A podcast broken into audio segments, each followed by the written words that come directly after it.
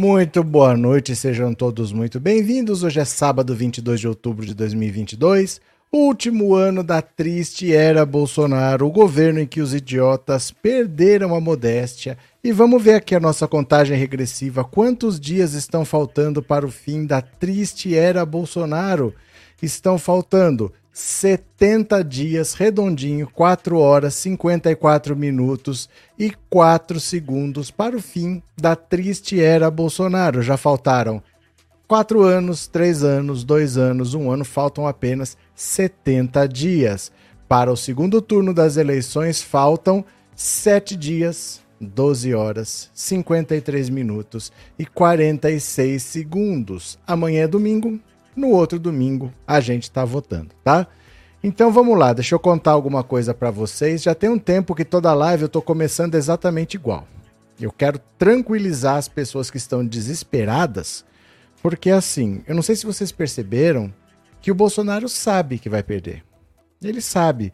Hoje teve uma notícia na live da tarde, quem não assistiu, assista, que está na capa. Tarcísio Tarcísio de Freitas não sabe como que ele vai fazer para comemorar a vitória dele diante de uma derrota do Bolsonaro. Porque ele vai querer comemorar com os bolsonaristas, mas como é que ele vai fazer se o Bolsonaro perder? Ele tem tanta certeza da eleição dele para o estado de São Paulo, para o governo, quanto ele tem da derrota de Bolsonaro. E já voltaram aquelas histórias de que Bolsonaro vai esperar um parecer dos militares para reconhecer a derrota nas eleições. Como reconhecer derrota? Ele não vai vencer? Eles mesmos sabem que eles vão perder. O Lula teve a maior votação da história, contando primeiro ou segundo turno. O Lula teve 6 milhões de votos de vantagem. Não tem de onde tirar tanto voto, porque praticamente não tem branco, nulo e indeciso. Então eles estão usando o seu medo contra você. E às vezes você ajuda quando você propaga.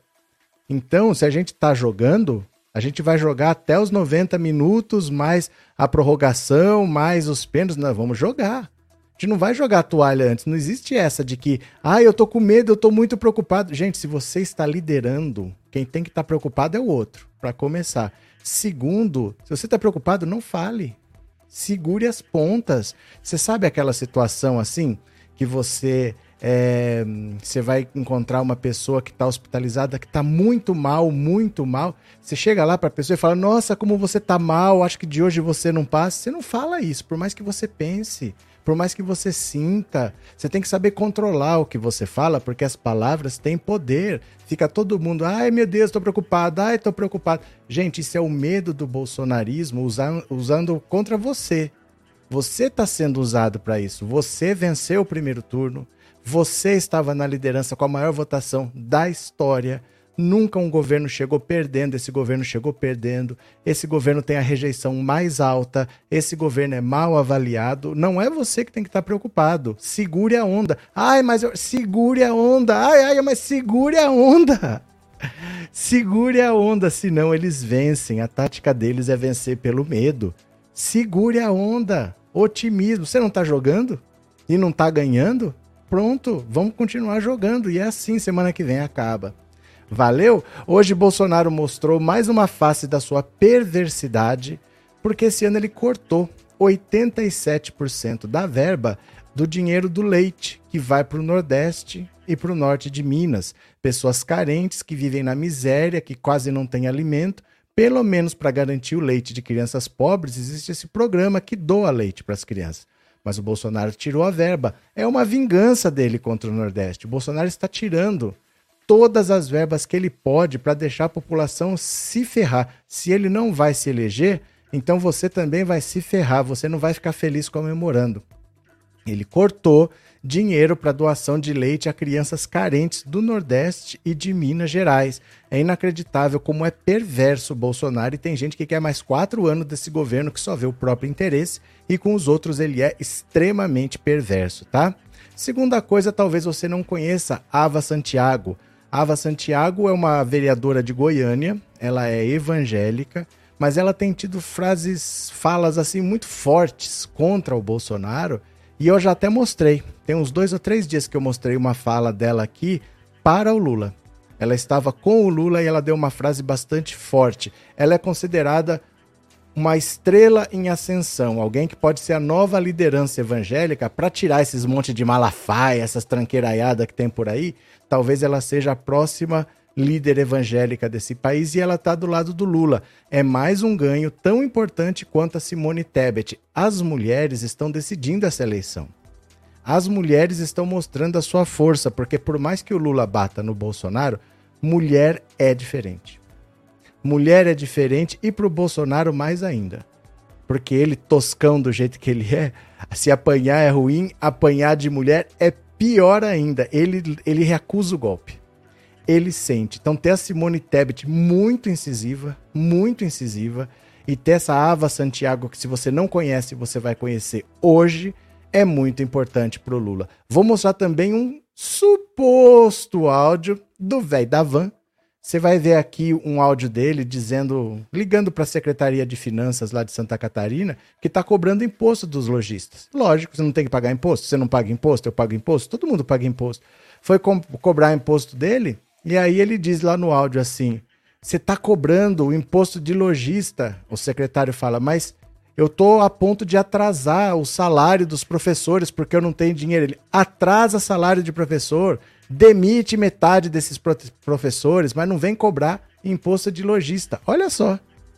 Olha como essa gente não é cara de pau, né? Mas vamos lá, vamos ver as notícias com calma. Se você está aqui pela primeira vez no canal, se inscreva no canal, deixe seu like, torne-se membro, tá? Mande super chat, super sticker para ajudar a divulgar a live. Hoje eu expliquei por que, que isso é importante. Depois eu vou explicar de novo, tá bom?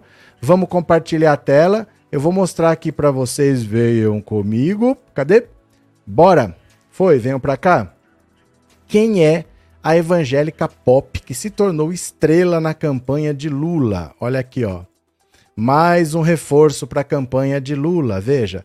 Em meio a um batalhão de lideranças evangélicas presentes no encontro de Lula com o segmento na última quarta-feira, dia 19, em São Paulo, um nome até recentemente pouco conhecido, teve destaque, com um discurso fortemente centrado no sequestro da fé promovido por Jair Bolsonaro, a vereadora de Goiânia, Ava Santiago, de 33 anos, foi uma das lideranças mais aplaudidas e nos bastidores da campanha petista já é vista como uma estrela em ascensão e peça-chave para o diálogo com o eleitorado evangélico. Integrante da Assembleia de Deus com interlocução com o público jovem e bastante ativa nas redes sociais, onde usa e abusa de vídeos, memes e linguagem descontraída ao falar sobre política e religião, Ava participou do lançamento da Carta Compromisso com os Evangélicos de Lula, ao lado de nomes como a deputada eleita Marina Silva, a senadora Elisiane Gama, a deputada Benedita da Silva e o pastor e deputado eleito Henrique Vieira.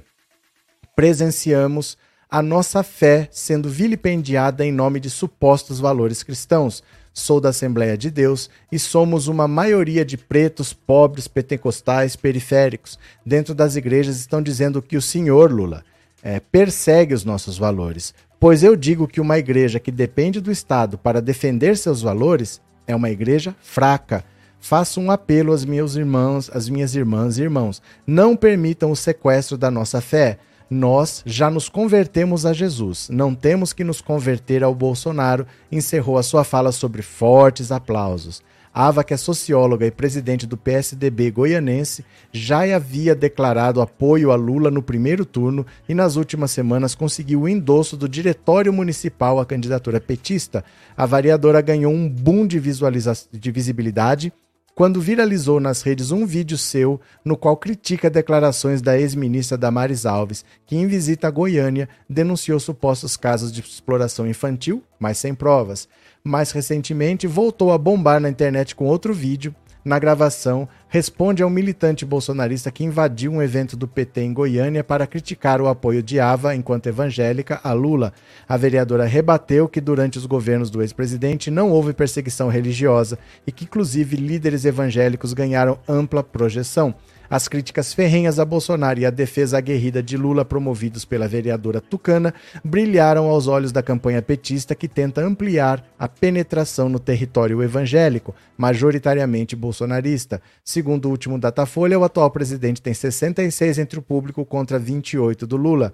Na campanha deste ano, Ava tentou se eleger deputada federal por Goiás, mas não conseguiu. Teve 13.387 votos e ficou em 37º lugar no estado, que tem apenas 17 vagas na Câmara. Então, olha só, eu vou mostrar para vocês um vídeo dela. Quem está aqui provavelmente já viu, talvez você não lembre, mas você vai relembrar agora. Ela é bastante enfática, bastante veemente, ela fala muito bem, né? Ailton, obrigado pelo super sticker e obrigado por ser membro. Ailton, muito obrigado. Deixa eu ver se eu perdi mais algum, acho que não. Então pegue seu celular. Se você tá aí, eu vou pro Instagram agora, que tá postado lá. Pega o seu celular, abra o Instagram. Faz agora isso aí, faz aí. Pega o seu celular, vai lá, para pegar o hábito de usar. Pega o celular, abre o Instagram, clica na lupinha, procura uma lupinha, clica e põe tudo junto. Pensando Alto Insta. Ó, Pensando Auto Insta. Tá vendo aqui, ó? Pensando. Escreve tudo junto, minúsculo mesmo, vai aparecer minha careta. Aí você me segue. Pensando Auto Insta. Vamos ver o vídeo que tá lá dessa Ava Santiago. Quer ver? Se você não conhece, acho que você já viu ela por aí, mas você vai ver agora. Aqui tá o Pensando Auto Insta. Me segue aí, me segue aí. Ava Santiago. Vamos ver? Deixa eu achar aqui onde é que ela tá. É um dos últimos vídeos que eu postei, mas é que eu posto muito vídeo todo dia, né? Tá por aqui. Olha ela aqui, ó. Olha ela aqui, tá? Ava Santiago. Então veja só, presta atenção. O senhor presidente Lula, que quando governava esse país, foi quem fez com que o filho do crente passasse a ter três refeições por dia, porque nós somos uma maioria de pretos, pobres, pentecostais, periféricos. Nós somos a maioria, sim. Foi com o presidente Lula e com a presidenta Dilma que essa menina aqui filha de pastor e depois órfã, porque meu pai morreu voltando de um congresso que ele foi pregar. Eu entrei na universidade pública graças ao Senhor. A minha mãe, a minha mãe parou de vender marmita para sustentar meu irmão e eu, graças ao Senhor. Se nós estamos aqui hoje, foi porque o Senhor permitiu que as filhas e filhos dos crentes, dos crentes, vivessem melhor e pudessem sonhar. Sem medo de ser feliz. Quero ver chegar. Que tal?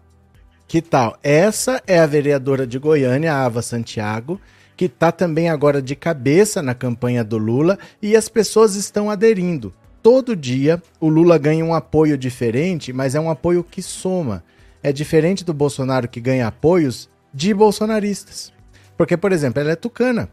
A Simone Tebet é do MDB ele ganha apoios que somam, porque são públicos diferentes.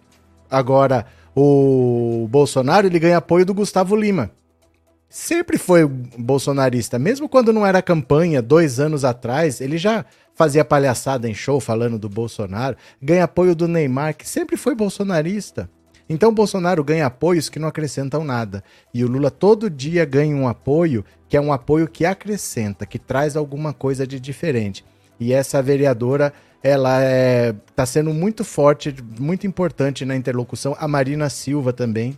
A Marina Silva, além de ser do norte, além de ser evangélica, com o meio ambiente, também está sendo muito importante. As mulheres vão derrotar Bolsonaro, viu? As mulheres vão derrotar Bolsonaro. Salvador, aqueles 66% de votos no meio evangélico pode ser por pressão dos pastores. Mas não importa, Salvador o motivo não importa. Se o cara votar, é voto igual. O problema é esse. Não importa como veio. O que importa é que veio. Né? Se está indo 66% para o Bolsonaro, está indo. Não adianta você falar, ah, mas é 66%, mas é pressão. Depois que votou, é igual, né? Então, por isso que a gente tem que tentar reverter o quanto antes. Deixa eu ver. Lala Cecília, ó meu marido, só Deus na causa, eu já cansei de mostrar, mas ele não quer saber de nada, só ouve falar que o Satanás fala. Cadê? Dida, hoje Marina Silva se pronunciou muito bem na campanha do Lula, sendo muito aplaudida. Cadê? Missionário Cristiano e Gil, sou evangélico e não tem igual ao Lula, que fez tanto pela igreja evangélica e no meio religioso. Pronto. Agora deixa eu fazer uma pergunta para vocês. Deixa eu fazer uma pergunta para vocês. Vocês já repararam que aquelas pessoas que passaram o governo Bolsonaro inteiro falando que queriam escola sem partido, essas pessoas não falam mais isso? Essas pessoas não falam que querem igreja sem partido. Essas pessoas não falam que querem quartel sem partido. Elas queriam escola sem partido, mas elas não acham que tem problema ter partido dentro da igreja nem dentro do exército. Você já reparou? Por que, que é um problema você falar dar valores de cidadania para o seu filho? Por que, que isso é um problema? Mas não é problema a igreja fazer isso e não é problema o exército fazer isso. Por que, que só é problema quando é na escola? Para para pensar que você vai começar a entender qual que é o objetivo desse governo. Ele não está preocupado com o seu filho. O que ele quer é ele ter o controle sobre o seu filho. E ele não quer nada bom para o seu filho, não. Sabe o que, que ele quer que seu filho seja? Um trabalhador obediente, que não questione, que recebe aquele salário, pegue, vá para casa, janta, assista a Praça é Nossa e vai dormir. Só isso. Não quer que lute por melhoria, não quer que lute por aumento, não quer que lute por melhores condições de trabalho. Ele quer um trabalhador que obedeça. Assim como o militar obedece. Assim como eu não posso questionar o ungido do Senhor, ele quer pessoas que obedeçam uma ordem que vem de cima. Por isso que ele não, não se incomoda com política dentro da igreja e ele não se incomoda com política dentro do quartel, mas ele não quer política dentro do colégio. Aí não, para o seu filho pensar como cidadão, aí não interessa. Vai vendo, Brasil, como diria Marcos Rogério. Célia, obrigado pelo super chat, de coração, obrigado pelo apoio. Sérgio, boa noite, obrigado pelo apoio, obrigado por ser membro do canal. Cantonia, me incomoda muito essa subserviência ao neopentecostal, esses supostos apoios, uma hora a conta chega. Você prefere perder a eleição? Cantonia. O que importa é o seguinte, você tem que entender uma coisa. Não é uma subserviência você dialogar com o setor. Sendo que o outro não está dialogando, o outro está pressionando. Eu vou mostrar uma matéria que vem agora que você vai entender a diferença de você dialogar com o setor e de você pressionar. Porque se eu fizer o que você faz, fala, ó, fica com todos para você. Você acha que esse é o caminho ou você tem que dialogar? Agora, só porque ele tem uma religião, você não deve conversar? Um eleitor tá ali, ó. Um eleitor tá ali. Eu sou candidato. Eu devo falar com ele ou não? Agora, se for um evangélico, você acha que é uma subserviência ao setor evangélico? Veja essa notícia que eu vou te mostrar que você vai entender contra o que estamos lutando. Vou te mostrar para você ver o contra o que estamos lutando. Quer ver? Pera lá, ó, pera lá. Deixa eu pegar aqui que essa matéria aqui, ó, aqui, essa aqui mesmo. Dá uma olhada, ó. Olha contra o que estamos lutando. Vamos ver se o senhor entende onde o bicho pega, ó. Há uma semana da eleição, Igreja Universal faz campanha contra Lula em jornal gratuito. Olha só. Supostos apoios, essa subserviência. Olha contra o que estamos lutando. Olha. Há uma semana do segundo turno, a Igreja Universal do Reino de Deus está distribuindo seu jornal pelo Brasil com um texto travestido de reportagem intitulado Por que Lula tem fama de ladrão? Com direito à chamada na capa, a publicação sugere ao eleitor que entenda os maiores escândalos de corrupção envolvendo governos petistas e reflita se o partido deve voltar ao poder. Ao contrário de outras edições da Folha Universal, o autor do texto não é identificado, nem a menção de que se trata de um artigo de opinião ou editorial. São duas páginas inteiras dedicadas ao tema. O periódico semanal tem tiragem de 1,7 milhão de exemplares. Em seu perfil no Instagram, a Folha Universal divulgou um vídeo com os destaques da edição 1593 disponibilizada nesse domingo. Não há menção, no entanto, à publicação antipetista. Olha, dá uma olhada. Ó, dá uma olhada. É contra isso que nós estamos lutando, meu cara. É isso que eles estão fazendo. É dinheiro pesado, é pressão de todos os lados. E aí, se tiver uma liderança que te ajude você acha que a gente não deve aceitar a ajuda dessa pessoa, ah, vamos ignorar que isso tudo está acontecendo e dane-se. Por que Lula tem fama de ladrão? Veja as razões. As provas contra Lula: 3 mil evidências, 13 casos e 80 milhões em propina. Olha, entenda os maiores escândalos de corrupção envolvendo governos petistas e reflita se o partido deve voltar ao poder. Isso é 1 milhão e 700 mil tiragens. É um jornal que é distribuído de graça. Você não precisa comprar. Isso vai ser entregue na mão. Na mão. E sabe o que aconteceu quando o PT fez um folheto para entregar na porta das igrejas? Para combater as fake news contra o Lula? O Malafaia falou simplesmente assim: Ou você pega esse folheto e rasga a Bíblia, ou você rasga esse folheto e fica com a Bíblia. É nesse nível. É nesse nível. Então todo apoio é bem-vindo, todo apoio tem que ser aceito, porque a guerra é desleal e a gente não pode ficar, ah, mas eu não sei esses supostos apoios, né? Estamos numa guerra, meu caro. Monai, obrigado pelo superchat, obrigado pelo apoio, viu? Muito obrigado mesmo, valeu. Cadê Francisco? Cortar o leite dos pobres é incompreensível. Não, é inaceitável. Inaceitável. Compreensível é se eu falar que quem cortou foi, foi o Bolsonaro. Aí você fala, ah, agora eu compreendi. É compreensível, não é aceitável. É inaceitável. Mas sendo vindo do Bolsonaro, a gente espera tudo, né? Então deixa eu falar aqui do leite. Vamos falar do leite. O Bolsonaro cortou o leite de crianças carentes do Nordeste e de Minas Gerais porque ele quer se vingar dessas pessoas. Olha só. Bolsonaro tirou o leite das crianças pobres com a inflação e com o corte na doação. Ele conseguiu cortar duas vezes, olha. O governo, ah, esse banner do ó é um inferno, viu? O governo Jair Bolsonaro conseguiu tirar o leite das crianças pobres de duas formas em 2022. Viu o produto acumular alta de mais de 50% e, ao invés de aumentar a sua doação para minimizar o estrago, fez exatamente o contrário. Neste ano, a entrega gratuita de leite às famílias em extrema pobreza no Nordeste e em Minas Gerais foi reduzida em 87%. Há poucos produtos tão simbólicos no combate à fome do que o leite, e o Brasil contava com uma boa estratégia para comprar de pequenos produtores e distribuir a quem mais precisa, o Programa de Aquisição de Alimentos, rebatizado e enfraquecido na forma do Alimenta Brasil de Bolsonaro. Reportagem de Carlos Madeiro, do UOL, aponta que entre janeiro e agosto deste ano, o total de litros distribuídos nos nove estados do Nordeste e em Minas caiu 87% em relação ao ano passado. Nessa área estão 11 das 20 milhões de famílias que recebem o Auxílio Brasil. Em 2021, foram quase 29 milhões de litros distribuídos de janeiro a agosto, frente a 2,1 milhões em 2022. Olha só, no ano passado 29 milhões, esse ano 2 milhões, de 29 para 2. Vale lembrar que ao mesmo período a fome passou de 19 milhões para 33 milhões de pessoas no Brasil, segundo o levantamento da Rede Brasileira de Pesquisa em Soberania e Segurança Alimentar e Nutricional. Ou seja, o timing para a diminuição foi péssimo. Ao mesmo tempo em que cortou a distribuição de leite de um lado, fazendo com que prefeituras responsáveis por fazer o produto chegar a quem precisa e famílias fizessem mágica, o governo federal permitiu que a alta do preço dificultasse o consumo de leite por outra fonte.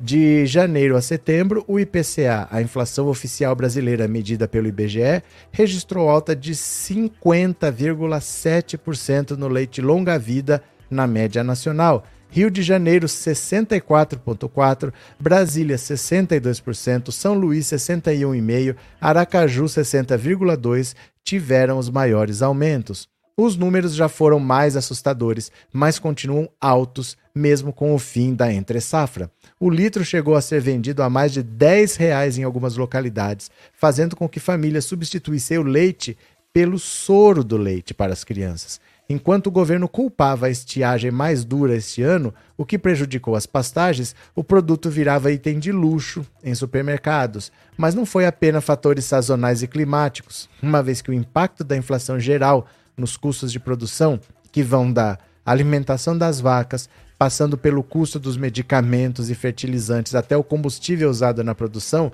processamento e transporte, afetou o preço. Um governo com capacidade de planejamento teria, diante dessa situação e considerando a importância do produto para as crianças, reforçado a distribuição de leite. No Brasil de Bolsonaro aconteceu o oposto: o preço subiu e os cortes foram feitos na entrega gratuita do produto. É isso que acontece quando recursos que deveriam ser destinados a programas federais integrados caem e sobe o montante que vai ser distribuído de forma picada e eleitoreira por emendas parlamentares através do orçamento secreto. Dinheiro para o bolsolão não faltou, mas para o leite das crianças, sim. Esse é o risco per, da perpetuação de um governo Bolsonaro. É um governo que não está nem aí para as pessoas, não está nem aí para se você está bem ou se você está mal. Ele quer que você vote. Se você votar, ele te ignora por quatro anos. Aí daqui quatro anos ele vem de novo pedir seu voto, ele faz um auxílio não sei o que, faz um vale gás, faz um vale leite, tudo, e depois ele te ignora por quatro anos. Vai cortar o aumento do salário mínimo, vai cortar o aumento da aposentadoria, até do seguro-desemprego. Tá nem aí. Depois que você votar, você já, já cumpriu com o seu dever, né? Não serve para mais nada. Cadê? É, vou assistir na minha TV. Pronto. Vai lá, Glória. Cadê? que mais? Mônica. Gente, vamos confiar. Calma aí. Vamos passar esses dias de uma boa. Lula vai ganhar. É impossível o Bozo mudar 6 milhões. Força, gente. Valeu, Mônica. Bem-vinda. Boa noite. Samuel, nos países ricos, por exemplo, nas escolas aprendem, aprendem sobre política, história, sociologia, filosofia e todos os cidadãos têm uma educação de qualidade. Só aqui que é atrasado. Mas aqui é um projeto, Samuel. Aqui não é sem querer, não é por acaso que é assim. Aqui é um projeto que seja assim, né? Cadê? É, boa noite, Marlene. O povo já provou de dois governos e acho que todos deveriam saber qual o melhor e ignorar fake news. Nós estamos sentindo isso na pele e nunca houve tanta corrupção. Boa, obrigado, Hélio. Professor Bolsonaro não é gente e os bolsonaristas já se tornaram insetos. Pronto. Filho de Lula não tem fazenda. Gratidão, gratidão, Ceci. Pronto. Vamos ler mais uma aqui, ó. Eu falo que a perversidade bolsonarista não tem limites. Olha mais um exemplo de perversidade para domingo. Para domingo, dá uma olhada aqui, ó. Prefeitura de São Paulo vai reavaliar a necessidade de passe livre nas eleições a prefeitura não quer dar ônibus para as pessoas irem votar em São Paulo, onde o Lula venceu o Bolsonaro. O Lula venceu o Bolsonaro na capital e a prefeitura não quer pôr transporte de graça, não. Olha só, o prefeito de São Paulo, Ricardo Nunes, diz que vai se reunir com sua equipe para reavaliar a possibilidade de a capital paulista oferecer transporte gratuito no segundo turno das eleições.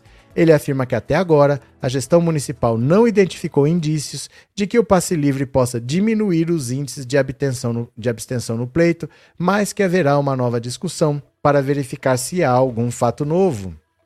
O que se observa, ao menos até aqui, é que não tem concretamente relação entre abstenções com o transporte, que o, que o aumento da frota em 2 mil ônibus no primeiro turno e que será repetido no segundo atendeu às necessidades, não tendo sido registrado anormalidades. De qualquer forma, essa semana me reúno com a equipe para reavaliar, ver se tem algum fato novo. Nunes cita a pesquisa Datafolha que identificou os principais motivos para as ausências. De acordo com o levantamento, as razões mais apontadas foram saúde, 22%, desinteresse, 15%, viagem, 15% e trabalho, 15%.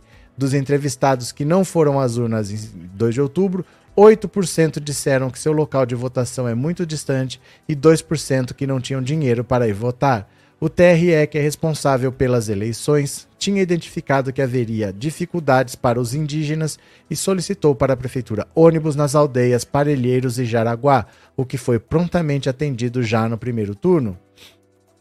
O prefeito de São Paulo também procurou a deputada federal Tabata Amaral para discutir a questão do passe livre e reafirmar que reavaliará a necessidade da concessão do benefício no próximo dia 30. A aproximação entre Nunes e Tabata ocorre após a deputada requisitar, por meio de ofício, a concessão do passe livre para os eleitores na capital, e se dá também após o MDBista dizer que o benefício era inviável. O prefeito afirmou que está verificando a necessidade concreta de termos a gratuidade do transporte coletivo no dia da eleição, afirmou Batata a coluna por mensagem não vê objeção em ter ou não gratuidade e que não existe nesse momento uma decisão final. Em documento enviado à Prefeitura de São Paulo no início desta semana, a deputada Batata Liberal ressaltou a abstenção expressiva na cidade de São Paulo. A parlamentar afirmou que no primeiro turno deste ano, 1,98 milhão de pessoas deixou de ir às urnas, ou 21,3% dos eleitores da capital, índice superior aos 20,9% da taxa de abstenção em todo o país. Em um cenário de tanta apatia com as eleições, quem não tem dinheiro nem para comer com toda certeza não tem dinheiro para ir votar. Ainda mais porque na capital o preço da passagem de ônibus é maior do que a multa da abstenção, disse a parlamentar ao prefeito. O prefeito da capital paulista passou a ser pressionado para adotar a medida depois que o STF autorizou administrações municipais e concessionárias a fornecerem o transporte gratuitamente nas eleições, sem que os gestores ficassem sujeitos a acusações de crime eleitoral ou improbidade. A ideia é garantir às pessoas condições para que exerçam o direito de votar, que no Brasil é também uma obrigação. A abstenção no país é historicamente maior entre pessoas de menor renda e escolaridade, o que é acreditado às dificuldades que elas enfrentam para chegarem aos locais de votação.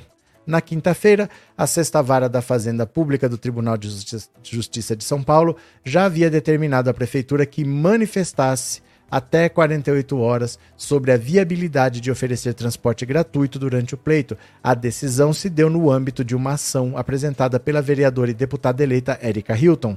A Defensoria Pública de São Paulo e o Ministério Público Paulista já se manifestaram a favor do passe livre. Mas o prefeitinho não quer. O tal do Ricardo Nunes. Ele não quer. A batata liberal está pedindo, ele não quer conceder o transporte é interessante como fica todo mundo, ah, não vem necessidade, não sei o quê. Põe, caramba. Põe. Põe o transporte. Põe transporte para as pessoas votarem. É um dia especial, é um dia de eleição, não dificulta. A pessoa é obrigada a votar. Ninguém deveria pagar para ir votar, porque você é obrigado. O dia que for um direito, aí eu entendo. Eu vou se eu quiser. Aí eu entendo você ter que pagar para ir. Mas se é uma obrigação, eu não posso pôr dificuldade para a pessoa aí. Eu tenho que facilitar, porque é uma obrigação, eu não tenho escolha, eu sou obrigado aí, né? Mas é assim que eles vão falar, né? Cadê? Antônia, Curitiba liberou as catracas, ninguém vai pagar a passagem dia 30. Mas é o mínimo, porque é uma obrigação. Eu, eu tenho que pagar para cumprir uma obrigação? Porque eu, tô, eu sou obrigado. Eu sou obrigado aí. Né? Então, como é que tem que cobrar? Não pode cobrar. Cadê quem mais? Conheço a Ava daqui de Goiás, Marinês, boa noite. Isabel, mas esse JB falou que era para todo mundo votar, até as tias do Zap. Eu, eu sou uma tadinha do Zap, mas vai sonhando. Valeu, Isabel. É, Marli pode ir atrás do prefeito de São Paulo, deve ter recebido alguns agrados secretos. Então, não sabemos, né? É, Arlindo, Arlindo Inácio, boa noite, obrigado por sua atenção, bom final de semana, abraço, Arlindo, para você também. Eu vou fazer uma pergunta para vocês, para vocês responderem no WhatsApp.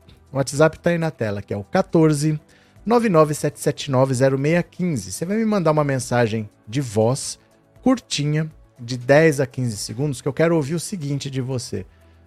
Aí onde você mora, você ouviu alguma história de pressão de patrão para votar em funcionário? Ou de patrão para votar em funcionário no Bolsonaro, pressionando os colaboradores dele a votar no Bolsonaro? Ou numa igreja, você viu alguém ser pressionado, alguém ser ameaçado, você vai ser expulso da congregação. Você, você conhece alguma história dessa de pressão? Conta pra gente, mas conta curtinho, porque quanto mais curto dá para ouvir mais pessoas. 14997790615, uma mensagem de voz curta, 10 a 15 segundos. Me conta aí na sua cidade. Você sabe de alguma história de pressão para se votar em Bolsonaro? Esse número também é Pix. Se você quiser contribuir com o canal, a chave Pix é 14997790615. Valeu? Isabel Marques, obrigado pelo super sticker e obrigado por ser membro, viu? Valeu.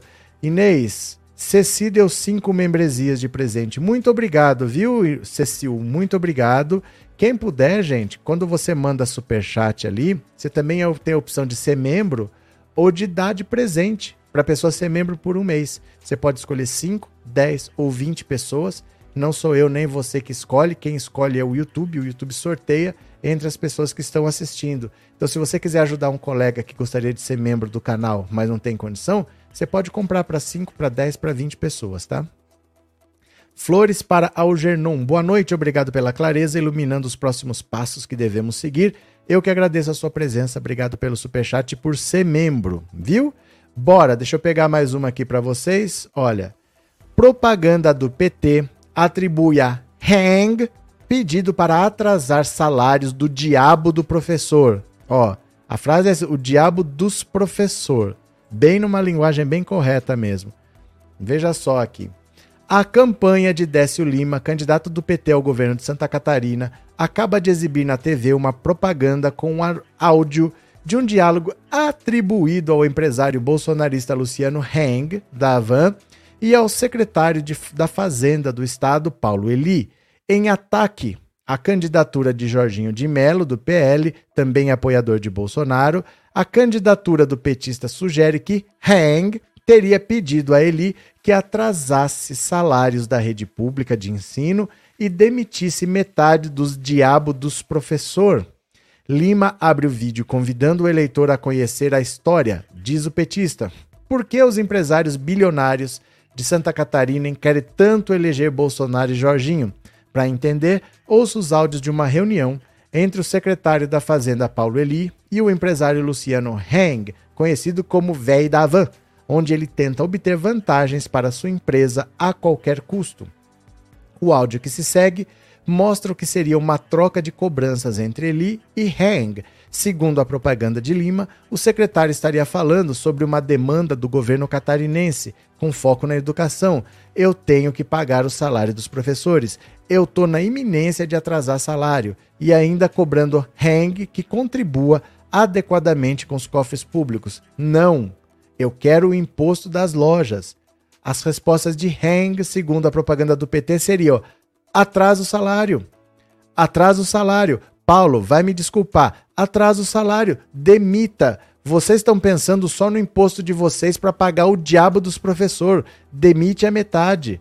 A propaganda é finalizada com registro das conexões entre Heng e Melo, que lidera as pesquisas contra o nome do PT no segundo turno aliados do empresário e o senador da base de Bolsonaro fizeram uma dobradinha no passado na CPI da Covid, quando Hang foi depor. Então veja só, é uma conversa entre o secretário da Fazenda, o cara que comanda o dinheiro, e o Luciano Hang, o velho da van. O velho da van fala para ele, ó, você tá querendo cobrar o imposto dos lojistas. Ele falou, mas eu preciso. Porque se eu não cobrar o imposto de vocês, eu vou atrasar salário de professor. Eu estou na iminência de atrasar o salário. Ele falou: atrasa. Atrasa. Demite metade dos diabos dos professor. Demite, mas não vem atrás do imposto que eu tenho que pagar. E é óbvio que nós temos o áudio aqui que eu fui atrás. Então, se você já abriu o celular, já está me seguindo no Instagram, ó, abre o seu celular, clica no Instagram, escreve aí Pensando Auto Insta tudo junto, minúsculo, Pensando Alto Insta. Pensando Alto Insta. Que nós vamos ver agora esse diálogo para vocês verem como funciona a mente dessas pessoas. Dá uma olhada aqui, ó. Tá aqui o Pensando Alto Insta. É esse primeiro vídeo que tá aqui, é o vídeo que traz o áudio que a gente quer. Presta atenção. E eu tenho que pagar o salário dos professores? Eu estou na iminência de atrasar salário? Atrasa o salário. Atrasa. Atrasa o salário. Paulo, vai me desculpar. Atrasa o salário, demita. Não, eu quero o imposto das lojas. Vocês estão pensando só no imposto de vocês para pagar o diabo dos professores. Demita metade. Ouça de novo. Vocês estão pensando só no imposto de vocês para pagar o diabo dos professores. Demita metade. Então, de novo, a cobrança é essa. O secretário da Fazenda quer a cobrança de imposto que é devido, que é o imposto da lei, mas ele fala: não, por que você está querendo imposto? Eu preciso pagar o salário do professor. Eu estou na iminência de atrasar o salário do professor. Atrasa? Atrasa o salário. Demite metade, mas não vem cobrar o imposto que eu tenho que pagar. Vou pôr mais uma vez. E eu tenho que pagar o salário dos professores? Eu estou na iminência de atrasar salário? Atrasa o salário. Atrasa. Atrasa o salário. Paulo, vai me desculpar. Atrasa o salário, demita. Não, eu quero o imposto das lojas. Vocês estão pensando só no imposto de vocês para pagar o diabo dos professores. Demita metade. Ouça de novo. Vocês estão pensando só no imposto de vocês para pagar o diabo dos professores. Demita metade. Eu... Que tal?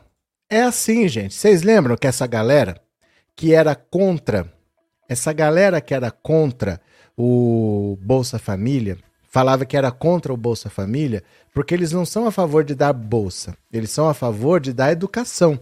Então você tem que melhorar a educação para a pessoa ter um bom salário depois e não dar a bolsa, porque isso aí não vai fazer a pessoa melhorar.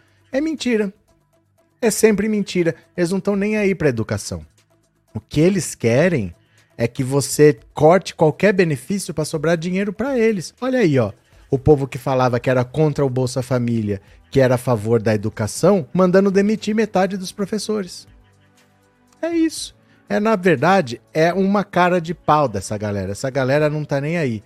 Eles querem simplesmente que você aceite que o pobre tem que ser pobre, mas não gaste dinheiro com eles. Esse papo de que tem que melhorar a educação é mentira. É mentira, né?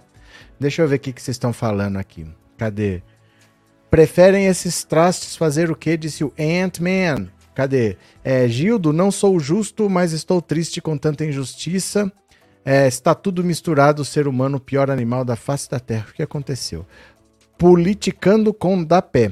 Professor, o que digo para minha avó? Dói muito vê-la com medo do Lulinha perder. Manda um salve para ela. O nome dela é Neuza Maria Paro Dias. Dona Neuza, boa noite. Fica tranquila, dona Neuza. O que acontece, ó, eu falo todo começo de live isso. Todo começo de live. Todo começo de live. Tem vídeos curtinhos no próprio Instagram que eu falo isso. O Lula teve a maior votação da história desse país. 6 milhões de votos à frente do Bolsonaro. Não tem quase voto nulo, não tem quase voto branco e não tem praticamente indeciso. Então, de onde que ele vai tirar 6 milhões de votos? A questão é essa. Não é assim, Bolsonaro vai crescer, crescer, crescer. Não é isso. Para crescer, crescer, precisa ter eleitor. Hoje, praticamente para o Bolsonaro, só tem eleitor no eleitorado do Lula.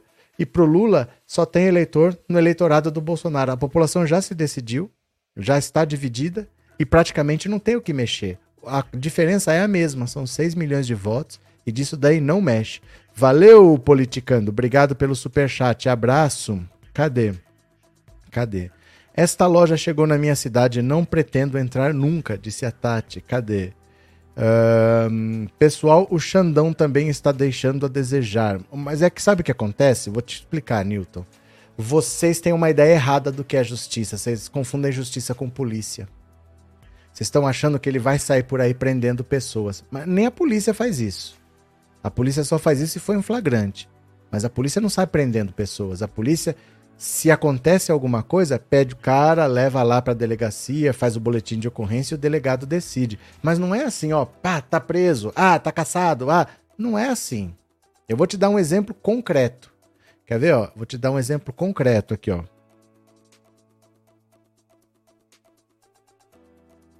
Ó, vou te dar um exemplo concreto. Olha, veja aqui, ó, no site do TSE.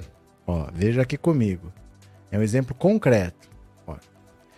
Deputado Francisquini é caçado por propagar desinformação contra a urna eletrônica. Esse deputado estadual do Paraná, ele foi eleito em 2018 e ele fez uma live no dia da eleição, quando saiu o resultado, dizendo que a eleição foi fraudada.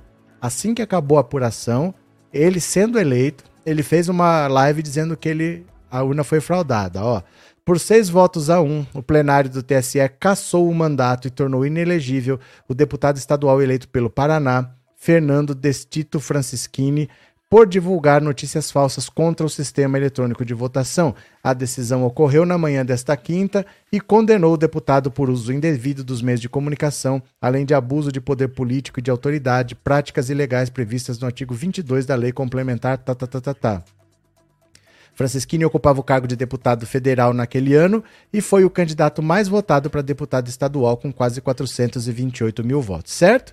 Ele propagou fake news, ele foi caçado. A live foi em 2018, ele foi caçado em 28 de outubro de 2021. Há exatamente um ano atrás. Ele foi caçado três anos depois. A justiça é assim. Vocês às vezes esquecem como é a justiça do Brasil. Vocês querem que, ah, mas o Xandão tem que ir lá, tem que prender. Gente, essas pessoas vão ser denunciadas, vai ter um processo, vai ter ampla defesa, vai ter o contraditório, vai ter não sei das quantas. Isso leva dois, três anos, não é assim. Viu? Ninguém vai ser preso agora, não. Ninguém não vai acontecer isso que vocês estão achando que vai acontecer. Vão ser presas? Vão, mas vai ter que ter um processo. Vai ter que ter tomar depoimento, vai ter que ter o um julgamento. E essas coisas levam tempo. No Brasil é assim. Entendeu? Não esperem o que não vai acontecer, porque a justiça brasileira é assim, a gente já devia estar acostumado, né? não aceitar, não concordar, mas saber como é, não adianta ignorar como ela é, né? Então essas coisas acontecem, mas não acontecem de uma semana para outra. Ah, mas a Damares falou que não sei o quê. É, ela vai ser punida quando? Daqui dois anos, depois de tomar posse, depois de ser senadora. Mas é assim, né? Vai fazer o quê? É, cadê? Lula, nossa esperança, disse Edna. Cadê quem mais? O Lúcifer vem amanhã para Salvador, tomara que não vá ninguém. Sônia.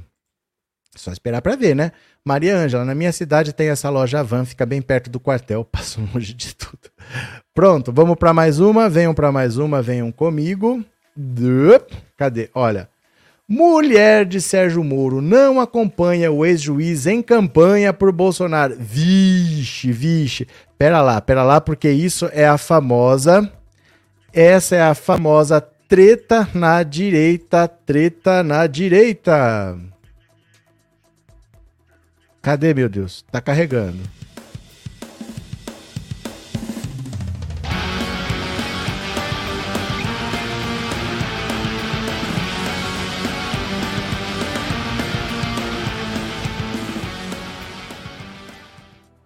Olha a treta na direita. Quer ver? Vamos lá para ver?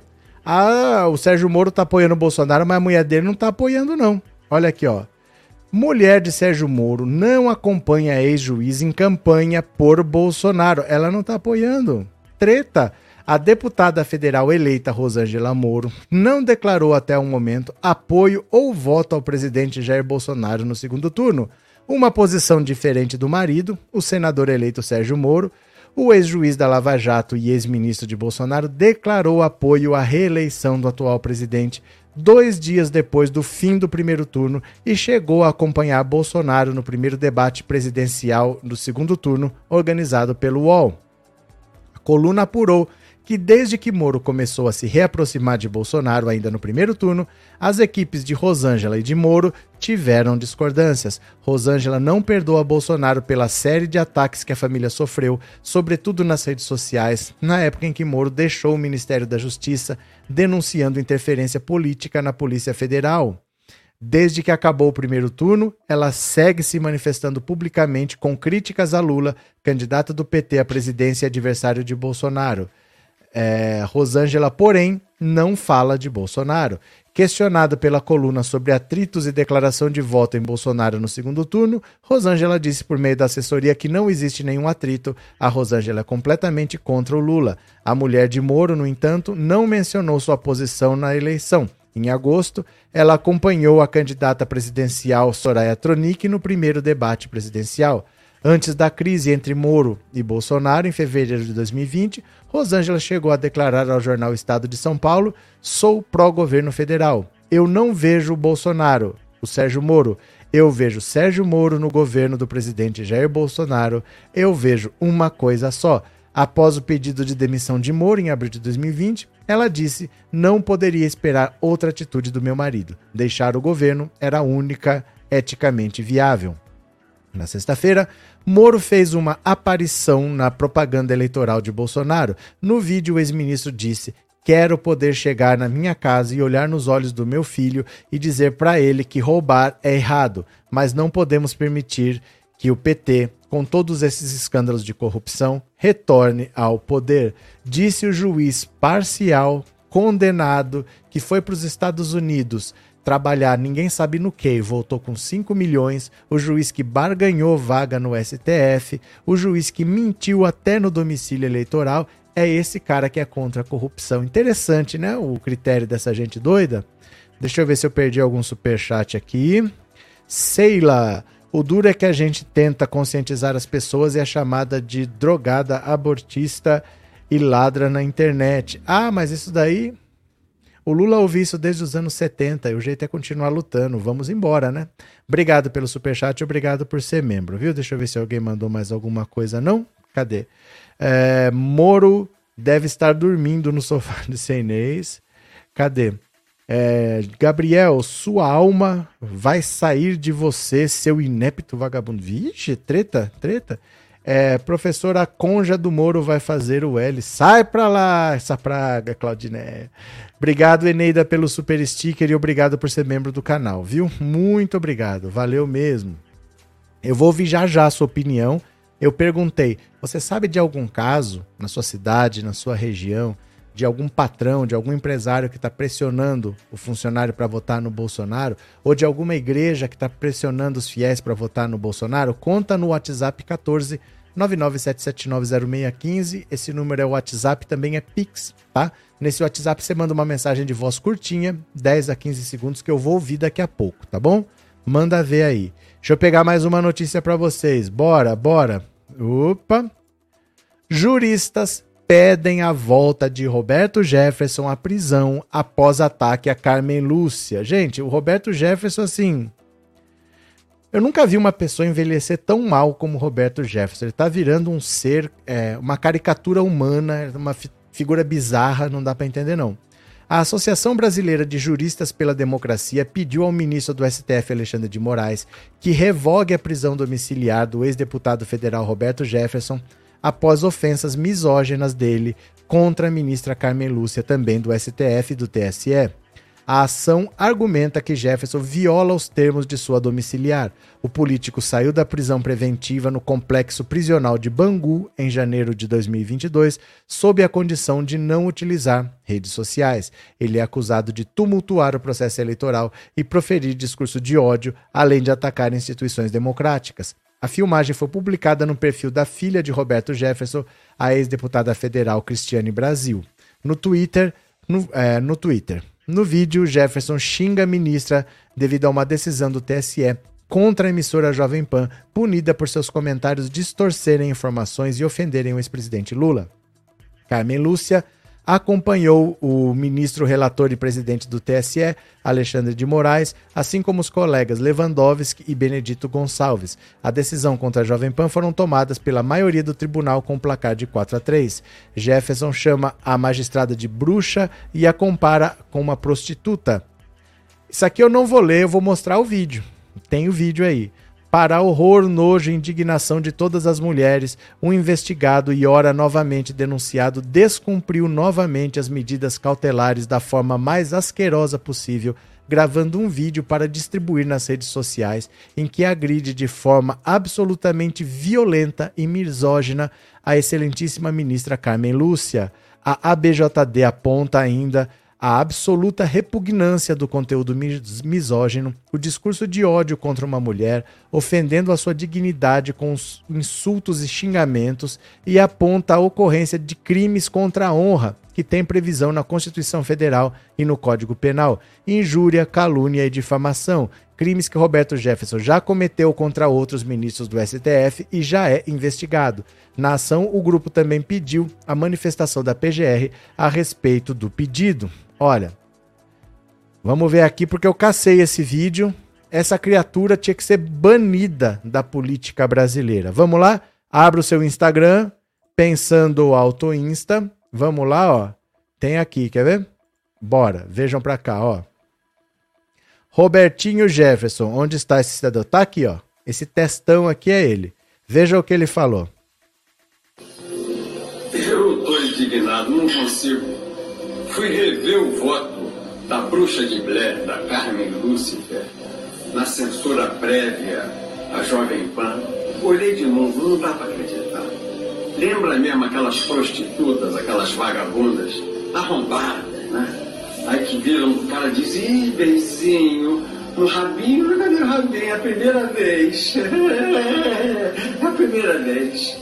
Ela fez pela primeira vez. Ela abriu mão da inconstitucionalidade pela primeira vez.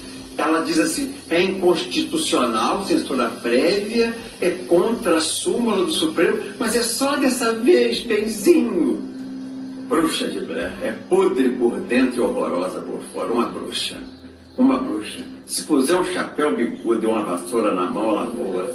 Deus me livre dessa mulher que está aí nessa latrina que é um Tribunal Superior Eleitoral? Olha, é. O que, que a política brasileira virou? O que, que a política brasileira virou para as pessoas acharem que isso não deve ser punido? O que é para ser punido, então? Porque existe o crime de calúnia, de injúria, de difamação. Por que, que esse cara não deve ser punido? Por que alguém defende esse tipo de comportamento? E por que, que alguém tem esse tipo de comportamento? Um cara que é presidente de um partido político, por que tem esse tipo de comportamento? Como pode não estar trancafiado numa cadeia? Ele tem que ser exemplo, é um ex-deputado federal, é um cara que é presidente de um partido, ele não pode se comportar desse jeito e ponto final. tá bravinho por causa da decisão contra a Jovem Pan. A Jovem Pan foi obrigada a conceder direito de resposta e só. E só não são eles que dizem, não deve combater fake news. É liberdade de expressão. Todo mundo fala o que quiser. Depois, se alguém se sentir ofendido, procura a justiça. São eles que falam isso. Pois a Jovem Pan falou o que quis, quem se sentiu ofendido procurou a justiça e a justiça deu razão. Foram cometidos crimes. A Jovem Pan ofende o Lula dia sim, dia também. Isso é crime, gente. Isso é crime. Ó, deixa eu vou clicar aqui no nome aleatório, ó. Célia Regina. Ele fala de prós cão com conhecimento de causa, só que ela, ah, de prós, tá. Com conhecimento de causa, será que ele está falando de sua experiência como profissional talvez?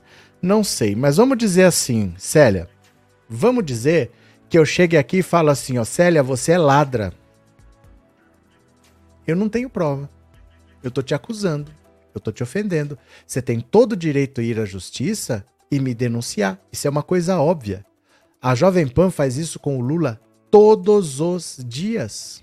Todos os dias. Ela tem alguma prova? Ela tem alguma decisão transitada em julgado? O Lula já foi acusado de roubo? O Lula nunca foi acusado de roubo para ser chamado de ladrão? E mesmo que ele fosse acusado, ele não foi condenado. Eles não podem fazer isso. Eles estão cometendo crimes. Todas as vezes que eles chamam o Lula de ladrão, eles estão cometendo crimes. O Lula não tem nenhuma condenação, não tem nada no histórico dele que justifique isso. Opinião é uma coisa, ofensa é outra. Eu não posso achar que você é ladrão e ficar falando, eu tenho que provar. Se eu não provar, é crime. E é isso. A Jovem Pan foi condenada a dar o direito de resposta. Só isso que aconteceu. Só que prevendo problemas, porque a Jovem Pan sabe quem que ela contratou, ela demitiu a Zoe Martinez, disse que não pode mais chamar o Lula de ladrão, de bandido de nove dedos, mas é a Jovem Pan que tomou essa atitude, não foi a justiça. Ela mesma tomou essa decisão. Então Roberto Jefferson está esperneando de graça e eu acho pouco dele votar para Bangu depois dessas ofensas que ele fez. Eu acho é pouco, né? Arthur, tá bombando o áudio do velho da van na net. Já tocamos aqui. Os farcistas querem liberar para atacar as pessoas. Pois é. é. Tati, será que vem mais um vídeo? Quem me conhece sabe depois desse ser delirante? Quem me conhece sabe. É, peço desculpas se alguém entendeu errado. É, minhas frases foram tiradas de contexto por essa esquerda que só quer me destruir. São esses vídeos que vêm depois, né? Cadê que mais? Meire, Levi, vá pro inferno, aqui tu não se cria, imbecil. Vixe, Meire tá braba. Cadê? Helena, Roberto Jefferson vive pedindo para ser preso. Que homem tonto, merece apodrecer na jaula. Depois diz que são perseguidos. É que sabe o que acontece? É que ele tem idade avançada e ele tem alguma coisa de saúde que eu não sei o que, que é. Ele faz essas coisas, aí você prende ele, dali a pouco ele fala que ele tem que sair para se tratar aí aparece um laudo daqui, um laudo dali e tal, ele acaba voltando para domiciliar. Aí ele apronta, ele vai pro fechado, aí ele fica doente. Aí ele ser preso, ele fica doente. Ele nunca fica doente quando ele tá na domiciliar, ele só fica doente quando tá no regime fechado, né? Cadê?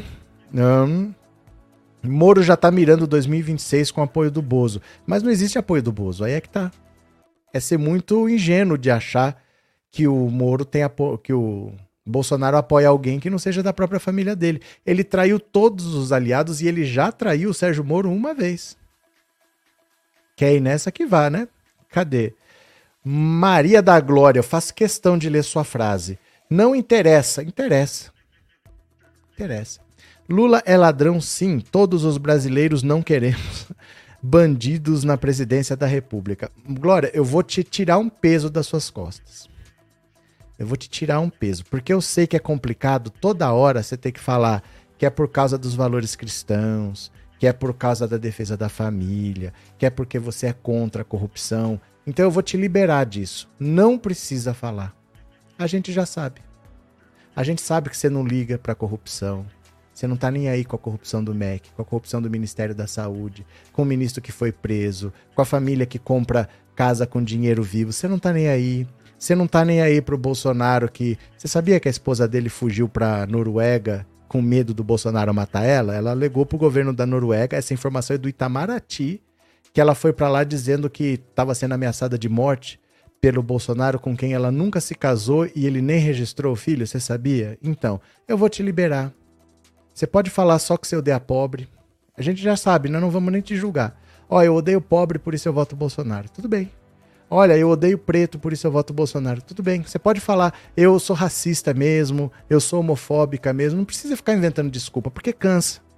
Toda hora vem, ai, nós somos contra, não sei o que. Você não é contra. Você apoia a ladroeira do orçamento secreto, você apoia o Valdemar da Costa Neto. Então eu vou te liberar. Fica tranquila, não precisa ficar arrumando desculpa. Você pode falar, não, eu não gosto de pobre. Esse negócio de ajudar pobre é errado. Eu acho que tem que cortar o leite, eu acho que tem que cortar o salário mínimo e tá tudo bem. Nós já sabemos que você é bolsonarista. Fechou? Volte sempre. Bom fim de semana. Politicando, você já percebeu que os bolsonaristas dizem que o Bozo fez a transposição, mas dizem que o Lula não criou o Bolsa Família e sim que só reformou? Mas é. Tudo desculpa. No fundo, eles odeiam pobre. No fundo é isso. Eles não querem que ajude o pobre, por isso eles têm ódio ao Lula. É um monte de gente pobre que fala: eu sofri, por que, que ele não vai sofrer? Ele tem que sofrer também. Por que, que vai ajudar? Ninguém me ajudou. É um bando de pobre ressentido. Não é nem o pobre que se acha rico. É um pobre ressentido. No meu tempo não tinha Bolsa Família e eu não tô aqui, por que, que tem que ter ajuda para esses caras? É um bando de pobre ressentido. Então não tem problema, viu? Tá liberada. Não precisa ficar mentindo que é contra a corrupção. Sabemos que você não é. Sabemos que você não tá nem aí para os valores cristãos, porque você apoia um cara que gosta de torturador. Então pode simplesmente falar a verdade, que você odeia pobre, que você odeia preto, não tem problema. Pode ser você. Fique livre desse peso. Obrigado, viu, politicando com da pé? Cadê? A conja com vergonha do cônjuge se humilhar. Helena, é exatamente isso. Ela tá com vergonha dele se humilhar e ninguém sabe o porquê. Porque ele tá eleito, ele acabou de ser eleito.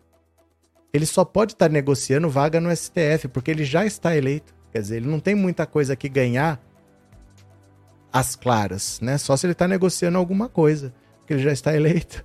João de Deus, se for para tirar bandido da presidência, tira o Ceboso. Pronto. que mais? Ítalo Bozo ainda pode roubar votos de Lula dando auxílio Brasil por povão e patrões coagindo trabalhadores. Ítalo, para de apontar o dedo pro pobre segura essa mania de achar que o pobre vai se vender. Vocês ainda não entenderam que quem se vende é rico? Que quem se vende é rico, que você perdoa a dívida do imposto de renda, o cara vota em você, que você faz não sei o que, faz uma obra lá para chegar na empresa do cara, o cara vota em você. Quem vende voto é rico, não é pobre não. Quem está derrotando o Bolsonaro são os pobres.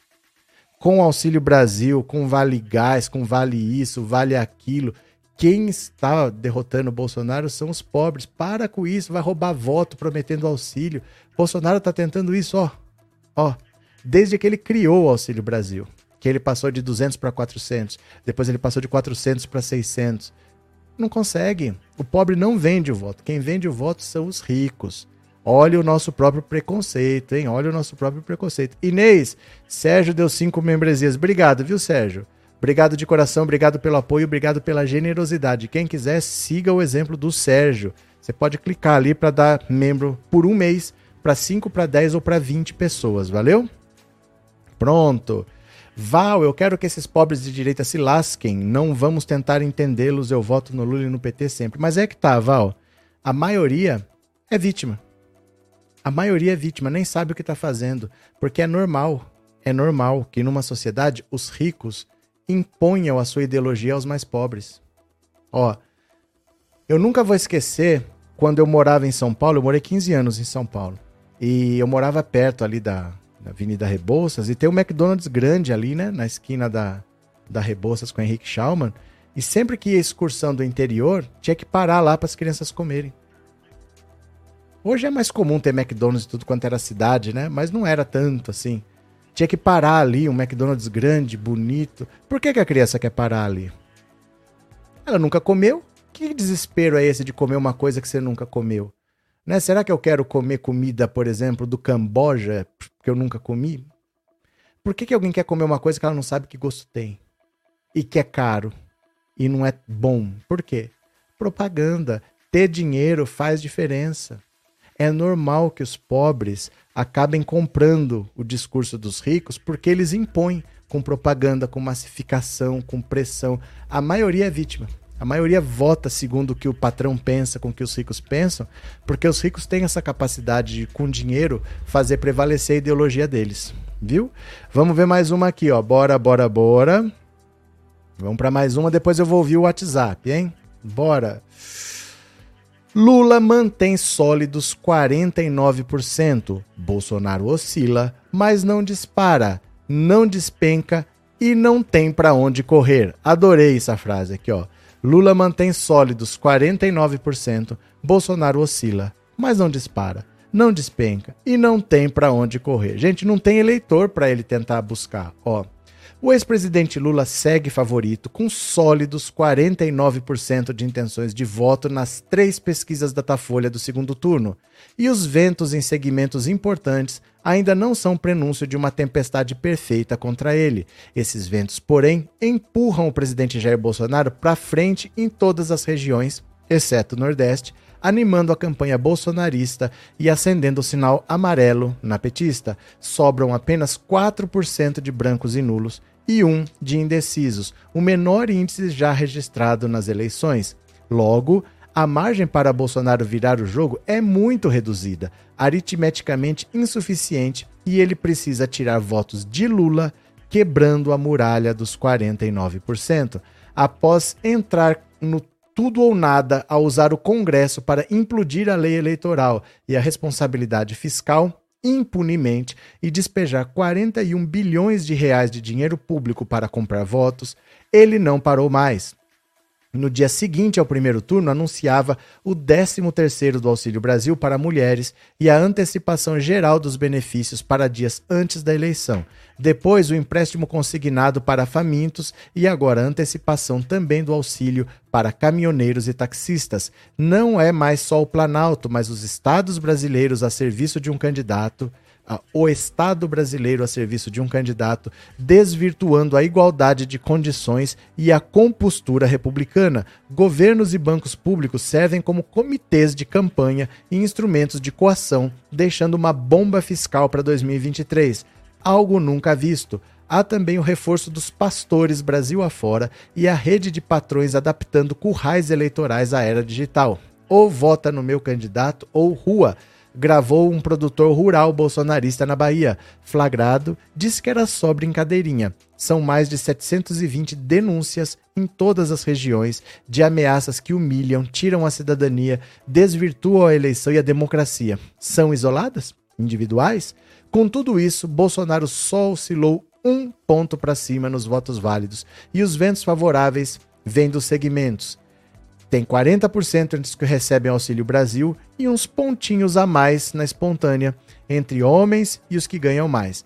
Não afeta o favoritismo de Lula, mas produz medo que só se propaga, que se propaga rápido e inverte a percepção de quem é de fato mais forte. Muitos eleitores votam no mais forte. Assim como não deslancha com a máquina e ameaças, Bolsonaro tem incrível resiliência depois do Sírio de Nazaré Aparecida, nordestinos analfabetos, pintou um clima. Lula estacionou em possantes 49% e tempestades perfeitas acontecem, mas não estão no horizonte. Tudo depende do Sudeste, particularmente de Minas, do debate da TV Globo dois dias antes da eleição e de bombas armadas na surdina. Então, olha, não tem voto para o Bolsonaro virar. O problema é que o Lula já está explodindo, ele já teve 49%. Como é que ele vai continuar crescendo? Nem ele e nem o Bolsonaro conseguem crescer mais, porque o eleitorado já se dividiu. E o eleitor, ele é rígido. Não é uma coisa assim, ó, oh, vou assistir um debate e mudei de candidato. Isso não acontece. Muito difícil você mudar a cabeça de um eleitor. Um indeciso, talvez. Mas um eleitor é muito difícil mudar. Então o Lula que já tinha 49, ele não precisa de voto. Ele precisava de 50 mais um para vencer no primeiro turno.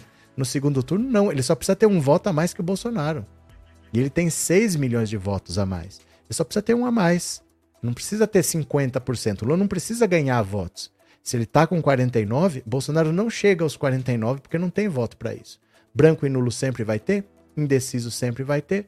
Não tem muito de buscar voto, né? Politicando, Bozo deve estar se doendo por ter que dar dinheiro para os pobres. Ah, ele não liga, não é dele. Não é dele, ele não gosta. Com certeza ele não gosta, mas não é dele. Se ele tiver que gastar dinheiro público para comprar a eleição, dane-se. Se é pro pobre, tó, pega tal. Depois ele corta. Ele não liga. Ele, o Bozo não tá nem aí pra nada. O que ele tiver que fazer, ele faz sem nenhum remorso. Ele não liga de verdade. Ele é a pessoa mais estranha que nós já vimos, mas foi eleito, né? Obrigado, viu, politicando? Cadê que mais? É Ronaldo. Com tanto assédio financeiro criminoso do Bozo comprando votos, ainda temos chances de eleger Lula? Acabei de ler a matéria, né, Ronaldo? A, a matéria é a resposta da sua pergunta. Alguém ouviu um vídeo de uma criança nordestina cantando para Lula? É lindo. Vários. Vídeos tá agora parece um monte, né? Terezinha, se um bolsonarista me oferecer dinheiro, eu pego, mas eu voto do Lula. 13. Helena, Bozo quer ser popular igual ao Lula e não consegue, aí ativa os robôs gados. O Bolsonaro foi lá naquele podcast, teve uma audiência recorde, agora o canal tá perdendo visualização, porque o YouTube corta. Ele consegue detectar, por exemplo, se eu tô aqui, ó, numa televisão, assistindo o Bolsonaro, aqui eu tô com celular, aqui eu tô com notebook, aqui eu tô com tablet, está tudo assistindo. Ele consegue detectar. Sabe por quê? Porque é diferente quando eu tô assistindo, ó. A Helena acabou de comentar, ela escreveu um comentário ela deu um like, ela mandou um super chat. Quase certeza que ela é uma pessoa de verdade. Agora, uma pessoa que só assiste, tem outros no mesmo endereço que só estão assistindo porque você sabe, existe uma coisa que chama IP, que é um número único. Cada equipamento tem um número só. Então eu sei, eu sei se, por exemplo, na mesma casa tem vários aparelhos conectados, estão só conectados sem fazer nada, provavelmente é um robô. Porque um ser humano, ele interage, ele faz uma pergunta, ele dá um like, ele manda um super chat. Por isso que eu falo para vocês, é preciso mandar super chat, super sticker, deixar um like, senão o YouTube acha que você é um robô. Ele não paga visualização quando você não faz nada, porque ele acha que pode ser um robô. A do Bolsonaro ele já perdeu mais de um milhão de visualizações. Então ele teve aquele número todo artificialmente. Por isso que eu falo, gente, é preciso não se esqueça de dar um like, comenta aqui, vamos conversando mande um super chat, mesmo que seja 99 centavos, não é pelo dinheiro, é porque precisa ter interação para o YouTube perceber que essa live é boa, que não é uma live cheia de robô. Ele vai juntando essas coisas e vai cortando depois as visualizações, viu? Cadê? O Lula pula de alegria e o Bozo parece uma estátua. É porque não tem muito o que fazer. Não tem muito o que fazer. Não tem voto para buscar. O Lula está num patamar muito alto. O Lula teve a maior votação da história do Brasil. Nunca ninguém teve tanto voto. Para tirar o Lula de lá, muito difícil. A votação dele foi muito alta, né? Paulo César, presidente miliciano, paga alto com verba pública a tentativa de não ir ao Tribunal Internacional. Mas ele não vai para Tribunal Internacional, Paulo César. Ele não vai. Tribunal Internacional é só quando o país não tem capacidade por conta própria de punir uma pessoa. Então, por exemplo, quando estava tendo a guerra lá da Bósnia, aquele Slobodan Milosevic, que estava bombardeando tudo, estava massacrando a população, estava destruindo. Ele é o presidente do país e ele está em guerra e ele está matando os opositores. Quer dizer, quem é que vai punir esse cara? Se depender do próprio país, ninguém. Esse cara vai para o Tribunal Internacional. Mas num país que está funcionando assim, a justiça é que tem que se virar. O Brasil é que tem que punir ele. O Brasil tem condições de punir, tem lei, tem tribunal, tem cadeia, tem tudo funcionando. Então, o Tribunal Internacional é só se o Brasil não tivesse condições de punir, porque é um tribunal para o mundo todo. Imagina ir atrás de todo mundo, né? Mel Nunes, obrigado pelo super chat, viu? Obrigado pelo apoio. É, professor, suas análises são ótimas, muito obrigado. Cogmax, obrigado pelo super chat, obrigado pelas palavras, muito obrigado. André Alvarenga, obrigado pelo super sticker. E bora, bora ver mais uma aqui. Deixa eu ver mais uma notícia bem boa. Venham comigo endividado e processado, Collor enfrenta novo escândalo de corrupção. Gente, pensar que um monte de gente votou nesse cara em 89 porque era bonitão. Meu Deus do céu. É, Fernando Collor de Mello ficou em terceiro lugar na disputa pelo governo de Alagoas. Teve pouco mais de 223 mil votos, um retumbante fracasso para quem já foi o político mais poderoso do país.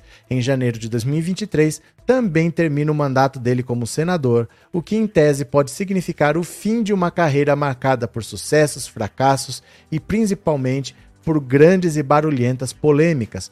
Collor foi o primeiro presidente da República eleito depois da redemocratização do país em 89. Foi também o primeiro a sofrer um processo de impeachment. Afastado por corrupção, acabou absolvido na época pelo STF, não por ser inocente, mas por questões processuais. Com os processos, com os direitos políticos cassados, mudou-se com a família para os Estados Unidos. Parecia o fim da carreira. Em 2006, porém, de volta ao Brasil, ele decidiu e conseguiu recomeçar se elegendo e reelegendo ao Senado. Desta vez, o recomeço não será uma missão tão simples. Quem lembra da casa da Dinda? Ó, Casa da Dinda. Aos 73 anos, Collor acumula problemas de toda ordem. Na política, como civil, o senador não goza mais de prestígio de outros tempos. Como empresário, enfrenta enormes dificuldades. O senador tem débitos superiores a 390 milhões de reais apenas em impostos não recolhidos por suas empresas. Ele é dono de um conglomerado de comunicação em Alagoas que chegou a faturar 44 milhões de reais por ano. O grupo atolado em dívidas está em recuperação judicial desde 2019. Na semana passada, o Ministério Público solicitou a abertura de um inquérito para apurar irregularidades no processo.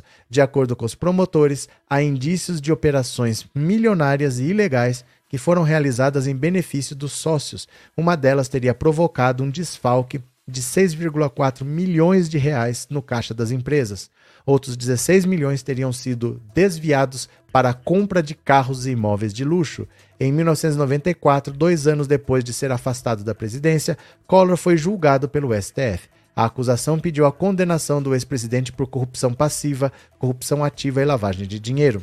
Apesar do enorme volume de provas atestando que ele se locupletou de dinheiro arrecadado com empreiteiras que prestavam serviço ao governo, os ministros da corte entenderam que a acusação não deixou claro quais foram os benefícios que as empresas teriam efetivamente recebido em troca dos recursos doados. Na quinta-feira 20, o ex-presidente voltou ao Supremo na condição de réu.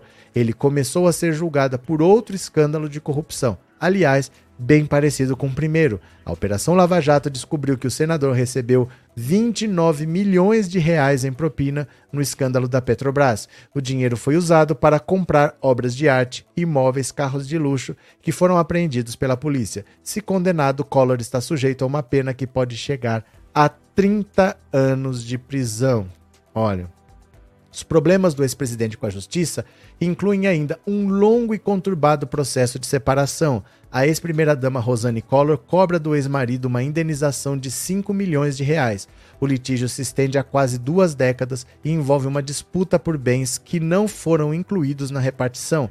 O senador já foi condenado em última instância a ressarcir a ex-mulher, mas até hoje não quitou a dívida. Há outros dois processos tramitando na justiça envolvendo o casal. Derrotado nas urnas, Colos confidenciou a amigos que pretende se afastar da política, planeja passar um tempo com a família no exterior. Isso não quer dizer que ele se afastará completamente de Brasília. Antes de se candidatar ao governo de Alagoas, o ex-presidente considerou a hipótese de disputar uma vaga na Câmara dos Deputados. Depois optou por concorrer ao executivo. Ele perdeu a eleição, mas ajudou Bolsonaro a reforçar o palanque num estado governado por opositores. O ex-presidente da Comissão de Relações Exteriores do Senado, Collor espera ser recompensado por isso com a indicação para ocupar um posto de embaixador em algum país europeu. Antes, precisará se livrar de um imenso passivo judicial, especialmente da acusação de corrupção, e, claro, torcer para que Bolsonaro seja reeleito. Olha, essa história de querer ser embaixador não é tão simples assim. Não basta indicar. Porque a embaixada é um pedaço de um país dentro do outro país. Então, por exemplo, na embaixada americana em Brasília, vale a lei americana. Não é a lei brasileira. Ali é considerado o território americano dentro de um outro país. Então, para você mandar um cara para ser embaixador, o país tem que aceitar. Porque esse cara vai estar tá dentro do seu país com autonomia.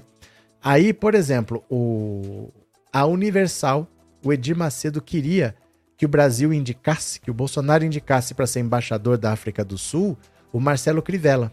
Porque eles tiveram um problema em Angola, A Universal foi expulsa de Angola, teve acusações lá de que os pastores estavam sendo obrigados a trazer dinheiro no próprio corpo para não dar pagar imposto na saída.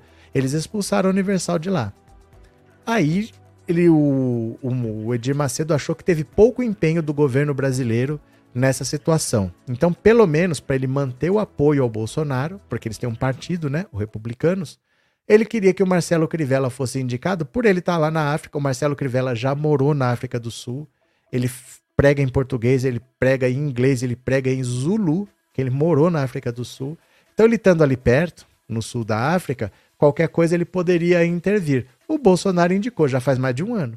A África do Sul não respondeu ainda. Não disse nem que sim, nem que não, tá lá a indicação. O Brasil tá sem embaixador na África do Sul. Então vai achando que um cara como Collor, que pediu, que sofreu impeachment, que renunciou, condenado por corrupção, com dívida, não sei o quê, que vai indicar para um país europeu que eles vão aceitar, não é assim. O país tem que aceitar. Você manda o nome, normalmente é formalidade. Você manda o nome no mesmo dia, em 24 horas, eles já respondem. O do Marcelo Crivella faz um ano que está parado lá na África do Sul, eles não respondem. O governo pergunta, pergunta, eles não dão resposta, eles não vão aceitar. Não vão aceitar o Marcelo Crivella. O Marcelo Crivella não terminou o mandato de prefeito. Ele foi afastado, ele, ele foi preso, ele estava de tornozeleira eletrônica. Eles não vão aceitar o Marcelo Crivella. Você acha que algum país vai aceitar o Collor embaixador? Não é assim não, né? Helena, e pensar que a Globo apoiou tanto esse homem na época. Ah, os interesses que vêm e que vão, viu? Cadê? É, cadê? Universal do reino do capeta, disse o Fabiano. Pronto, cadê? João de Deus, as pretensões do Collor são praticamente impossíveis. São. É hoje em dia que ele está no final da vida, você perde influência, né? Ele não conseguiu nem passar perto de se eleger lá em Alagoas, então ele já fica meio. É uma figura conhecida porque foi presidente, mas com pouca influência. Hoje em dia ele não consegue influir em quase nada e se você não influencia, ninguém vai te bajula, né? Cadê? Pronto. Collor caiu com o carro popular, não foi punido, agora é Ferrari e é Lamborghini. Fazer o quê, né? Cadê? Deixa eu pegar agora aqui, ó. Eu vou ouvir a sua opinião no WhatsApp porque eu quero saber. Você conhece na sua cidade algum caso de trabalhadores que estão sendo forçados a votar num candidato por pressão do patrão ou do pastor? Eu quero ouvir a sua opinião no WhatsApp. Bora?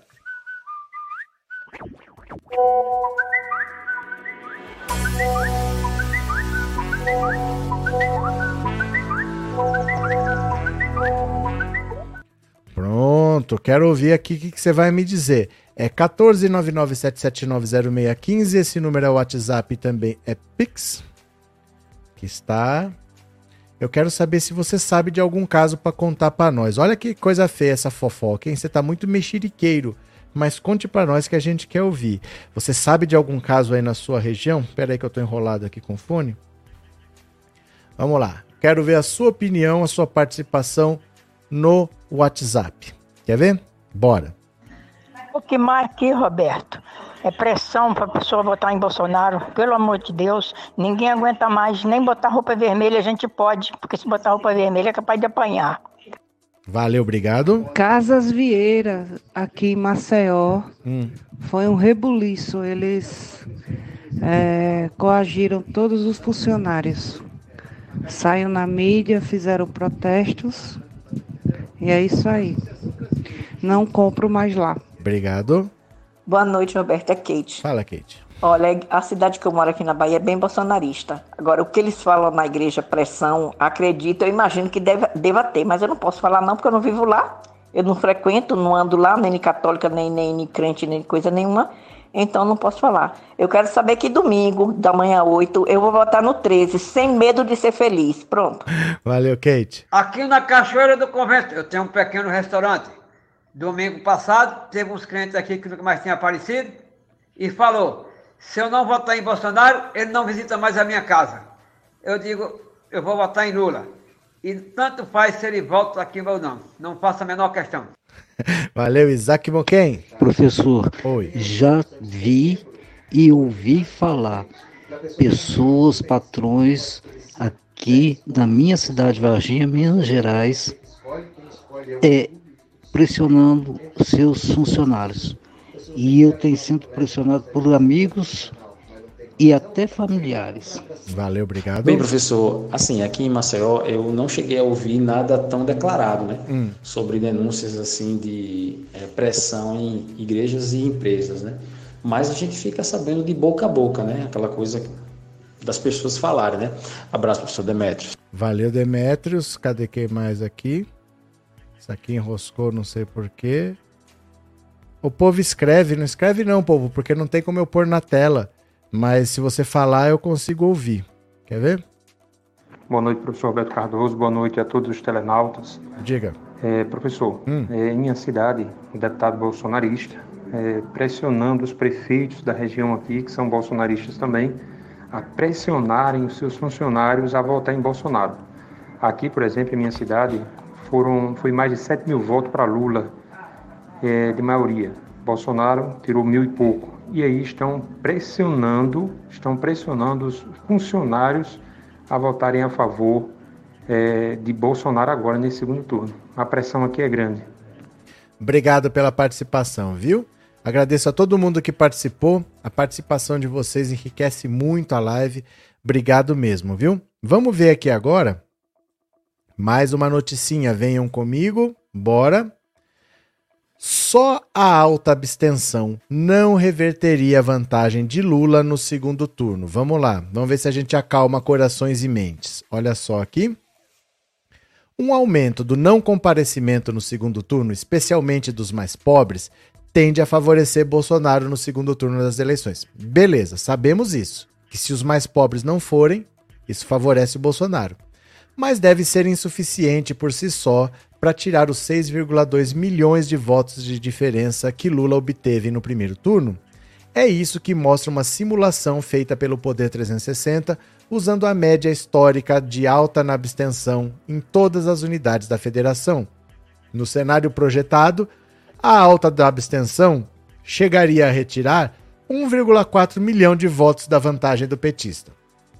Ou seja, mesmo que a abstenção o favoreça, Bolsonaro ainda precisaria conquistar 4,8 milhões de votos a mais do que Lula para assumir a dianteira. Presta atenção, ele não está falando que 1 milhão e 400 mil vai faltar.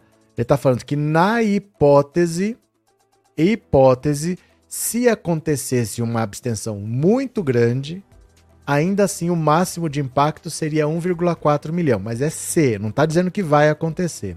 Viu? Ó, Simulação de abstenção no segundo turno em cenário favorável ao Bolsonaro. Considera alta de abstenção, segundo a média histórica, e que 70% dos novos faltosos são eleitores do Lula. Então eles pegaram os números que, segundo turno, sempre tem mais abstenção do que no primeiro. Sempre tem. Então eles pegaram qual que é a diferença do primeiro para o segundo turno e desses que vão faltar, 70% é eleitor do Lula. Lula perderia, então, 2 milhões de votos, se isso acontecer. E o Bolsonaro perderia 564 mil votos. Bolsonaro retiraria 1,4 milhão de votos de diferença. Agora, os votos dos candidatos que não passaram do primeiro turno, olha, tem 9,7 se você somar Simone Tebet, Ciro Gomes, é, os pequenininhos, né? O Felipe Dávila, Soraya Tronic, os outros, tudo daria 9,7. Então Bolsonaro teria que conquistar 74% para não depender dos votos de Lula. Quer dizer, ele teria que pegar quase todos os votos dos outros, do Ciro, da Simone, dos outros, tá? Para com a abstenção conseguir passar o Lula. Para empatar com Lula, Bolsonaro ainda teria de conquistar 4,8 milhões de votos dessas fontes, dos apoios da Simone, do Ciro e dos outros, dos brancos e do Lulos e de eleitores do Lula. O cenário de aumento na abstenção acima tem premissas favoráveis a Bolsonaro. Ó, a alta da abstenção seguiria a média do aumento das últimas eleições nas 24 unidades da federação. Dessa forma, a abstenção sairia de 20,95 para 22,75 no segundo turno. É, unidades da federação sem disputa de governador. Haveria acréscimo de um ponto percentual na abstenção em estados cujo governador já foi definido. Se você não tem a disputa estadual, você tem menos mobilização, você tem uma abstenção um pouquinho mais alta também. Por quê? porque quando não está mais em disputa o cargo de governador, há uma tendência de menos pessoas irem às urnas. Concentrada em Lula, no cenário simulado, 70% dos que deixariam de, vo de voltar às urnas no segundo turno seriam eleitores de Lula, 20% de Bolsonaro e 10% de outros candidatos. O cálculo do Poder 360 é uma adaptação do simulador criado por Orjan Olsen, de 73 anos, doutor em comunicação pública pela Syracuse University e diretor da Analítica Consultoria. No simulador de Olsen, que assume premissas diferentes, a conclusão também é de que a alta abstenção não deve ter efeito determinante no segundo turno. O cenário calculado acima é altamente favorável a Bolsonaro. A simulação de votos considera que 70% do impacto da abstenção estará concentrado em Lula, porque os mais pobres e menos escolarizados que votam mais no petista são os mais presentes entre os que deixam de votar. Não está claro, porém, que o impacto seria tão concentrado. Outras variáveis, como idade não presentes na simulação, podem não ser tão benéficas a Bolsonaro. É possível, por exemplo, que uma alta abstenção entre idosos ou de pessoas que viajem para aproveitar um feriado prolongado prejudique o presidente. Se a alta de abstenção no segundo turno seguir a média que se verificou de 2014 e 2018, o não comparecimento seria recorde e subiria de 20,95 para 22,75. Nesse cenário, 2,8 milhões de pessoas foram às urnas no primeiro turno deixariam de votar. Com isso, Lula perderia 2 milhões e Bolsonaro 564. Como consequência, os 6,2 milhões de votos a mais que o petista teve seriam reduzidos em 1,4. Ainda faltariam 4,8 milhões de votos para o atual presidente encostar no petista. Os dados acima mostram que, para ganhar a eleição, o presidente precisará ter um resultado muito favorável em três frontes: votos dados a outros candidatos, eleitores de Simone, do Ciro e companhia foram 9,9 milhões. Se a abstenção seguir a média histórica, será um contingente de 9,7, só que ao menos uma parte vai para o Lula, não vai tudo para ele. Lógico que não. Virar votos de Lula. É mais difícil, mas é uma tentativa. Apelar para os eleitores lulistas. As pesquisas mostram que de 6 a 7% de eleitores podem virar a casaca no segundo turno. Podem, não quer dizer que vão. É um contingente que pode chegar a 8 milhões de eleitores. O problema é que Lula também pode virar votos bolsonaristas e conquistar os desiludidos, obter os votos de quem se deu ao trabalho de sair de casa no primeiro turno mas escolheu votar branco e nulo. A taxa de brancos e nulos em 2 de outubro foi de 4,4, a menor desde a redemocratização. Difundiu-se no primeiro turno que quanto maior a abstenção, pior seria para Lula no Nordeste. Era verdade. Algumas pesquisas que davam na véspera da eleição 50 ou 51 para Lula talvez não captassem esse tipo de efeito. Por essa razão, a tese voltou com força total nos últimos dias. Se houver muita abstenção, Lula perde votos e Bolsonaro vai empatar com o petista ou até ultrapassá-lo, diz o raciocínio corrente entre apoiadores do atual presidente. Isso não é verdade. Bolsonaro deve ser beneficiado em alguma medida com menos pessoas votando, mas não será aumento da abstenção, mesmo que muito significativo, que garantirá a vitória dele. A simulação acima mostra que se houver abstenção de sempre no dia 30, a distância entre os dois candidatos num cenário extremamente favorável ao Bolsonaro cairia de 6,2 para 4,8, ou seja, não basta ter mais abstenção, Bolsonaro precisa virar votos. No primeiro turno, o QG bolsonarista tentou obter decisão que limitaria o transporte de eleitores e inflaria a abstenção em segmentos que tendem a votar mais em Lula. É incerto quanto a dificuldade de deslocamento poderá aumentar a abstenção entre os eleitores de Lula. Nesta semana, o TSE permitiu que as cidades ofereçam transporte gratuito no dia da votação. Então, olha, virar votos é improvável. Você achar que um petista do nada vai votar no Bolsonaro, são dois candidatos muito diferentes. Às vezes o eleitor fala assim: é, pode ser que eu mude de voto, mas ele não muda. Ele fala que pode mudar e ele pode mudar, mas ele não vai mudar. É muito difícil que alguém mude o voto porque os dois candidatos são muito conhecidos e são muito diferentes. Em 2018, eles eram desconhecidos. O Bolsonaro era um deputado, ninguém conhecia. O Haddad é um cara que tinha sido ministro da educação lá não sei quando, foi prefeito de São Paulo, mas quem conhecia era o eleitor de São Paulo, fora do Brasil não conhecia. O Haddad foi oficializado candidato em setembro, há três semanas do primeiro turno só. Então ali era um cenário mais incerto. Ali você poderia ter gente mudando de voto. Mas Lula e Bolsonaro, eles são muito conhecidos. E são muito diferentes. Não tem muita dúvida. Você sabe quem é o Lula, você sabe quem é o Bolsonaro. Quem ainda está em dúvida? E quem que tá em dúvida ao ponto de mudar de voto? Ah, eu não sei se eu voto no Lula ou no Bolsonaro. Muito pouca gente. Muito pouca gente. Só a abstenção não é suficiente. E você vai precisar virar voto o Bolsonaro para crescer. Não tem como ele crescendo, crescendo, crescendo e passar o Lula, porque não tem eleitor. Ele precisa crescendo às custas de roubar eleitor do Lula. Altamente improvável, certo, meu povo? Deixa eu ver o que vocês estão falando, se alguém mandou um super chat aqui. Gente, colabore com o canal, viu? Colabore com o canal aqui, mande um super chat, um super sticker para movimentar um pouco aqui. Deixa eu ver. É, Ronaldo, nem Deus tira o voto de um bolsonarista depois que esses pastores corruptos ordenarem esse voto, nem Deus. Ah, só, só matar. É só matar que tira o voto. O cara não vai na urna, pronto. Acabou. É, Val Silva, naqueles que ele ajudou a matar, o que aconteceu? O que, que vocês estão falando? É, Mel Nunes, o TSE acaba de garantir 116 inserções para Lula. Vamos falar daqui a pouquinho. Obrigado, viu, Mel? É, Ana Dulce é do mesmo jeito aqui em Alagoas. O quê? O que? Marcos, só estou assistindo suas lives e adoro aqui, as outras são muito negativismo. Olha, eu vou falar para você que eu assisti uma live aí. Rapaz do céu. O povo é muito doido, cara. Como é que fala as coisas que eles falam? Parece que vai acontecer o apocalipse semana que vem. É muito negativo mesmo. É, parece que vai acontecer o apocalipse, que vai cair o meteoro que extinguiu os dinossauros, vai cair um outro aí, vai acabar com a espécie humana. O pessoal faz uns raciocínios, é, mas e se acontecer, mas e se acontecer? Gente, acontecer, ninguém sabe o que vai acontecer. Mas a gente tem que se basear na realidade.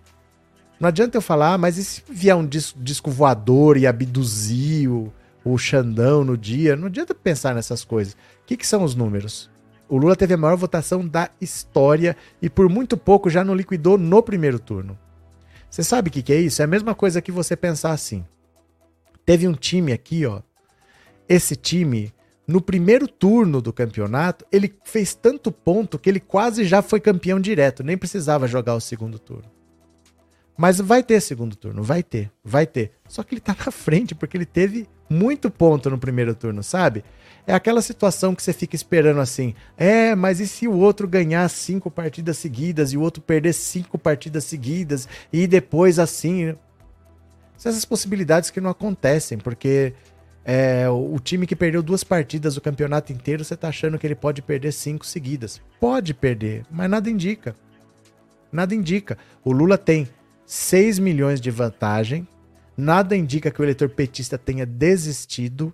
E sem o eleitor petista desistir de votar no Lula, o Bolsonaro não tem votos para buscar. Porque imagina o eleitor da Simone Tebet. Não vem tudo pro Lula, mas uma parte vem. Provavelmente deve ter uma parte pro Lula, uma parte pro Bolsonaro e uma parte não vai votar em ninguém. A Simone Tebet está trabalhando na campanha do Lula, não está apoiando. Ela está viajando com o Lula, está gravando vídeo.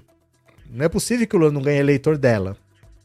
Eleitor do Ciro, quem tinha que sair já saiu já foi pro bolsonarismo no primeiro turno. Quem sobrou é aquele eleitor do PDT, que é mais de esquerda, deve vir uma quantidade pro Lula também. Então só aí, o Bolsonaro, no mínimo, dos outros votos, ele não tira a diferença. Ele vai buscar voto onde? Branco e nulo sempre vai ter. Onde que ele vai buscar? Tem 1% de eleitor indeciso. Você entendeu? É muito difícil, viu? É, canal Mega Drive ajudando na resistência. Vitória nossa. Abraço. Obrigado pelo apoio, viu? E Denis Albert, obrigado pelo super sticker. Obrigado de coração, viu? Muito mesmo. Cadê? Fernandes, agora danou-se todas as propostas de Lula. Bolsonaro está falando que vai fazer cacá. Por que cacá e por que danou-se? O que tem a ver uma coisa com a outra? Não entendi. Cadê? É, essa Mocreia tem que gostar de alguma coisa que aconteceu, Inácia. Aqui em Porto Alegre foi linda a presença do Lula. Fala nisso, deixa eu falar aqui, ó. Eu vou mostrar para vocês o que foi o Lula em Minas. Porque pensa em Juiz de Fora. Juiz de Fora, gente, é a cidade da facada. Não é qualquer cidade, é a cidade da facada. Tem que ter uma simbologia pró-Bolsonaro. Só que o Lula ganhou em Juiz de Fora foi 55 a 33 no primeiro turno. O Lula já deu um banho no Bolsonaro lá. Olha agora o que foi a participação do Lula em Juiz de Fora de novo pegue seu celular agora, pegue seu celular agora, faz o que eu vou te ensinar a fazer. Pegue seu celular, clica no seu Instagram, abre o Instagram na lupa de busca, você clica assim, ó, pensando auto insta, tudo junto, minúsculo mesmo, pensando auto insta. Faz isso agora. Apareceu minha careta, você clica e me segue, porque aí vocês vão ver aqui agora, ó. Olha o que, que o Lula fez. O que, que o Lula fez em Juiz de Fora, que é a terra da facada, que você acha que é bolsonarista, né? Dá uma olhada aqui, ó. Faz o L, faz um coração grandão, desenrola, o Brasil tem jeito. E faz o L, faz um coração grandão. Ó, deixa eu falar uma coisa. Vocês estão vendo essa imagem aérea? Essa avenida lotada de gente? São pessoas, uma do lado da outra em pé. Imagina se fosse moto. Porque a moto ela tem um tamanho e ela tem que ter uma distância de segurança que a própria lei obriga. Você não pode ficar colado um no outro. Imagina se cada pessoa fosse uma moto, o tamanho dessa fila. Muito do que você via de motociata parecia que era muito gente porque era de moto.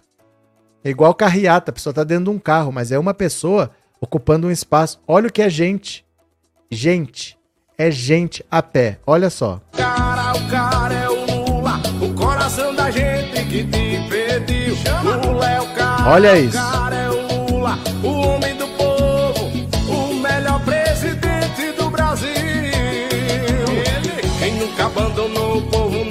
esquecer. A sua história se parece com a de tanta gente. Haverá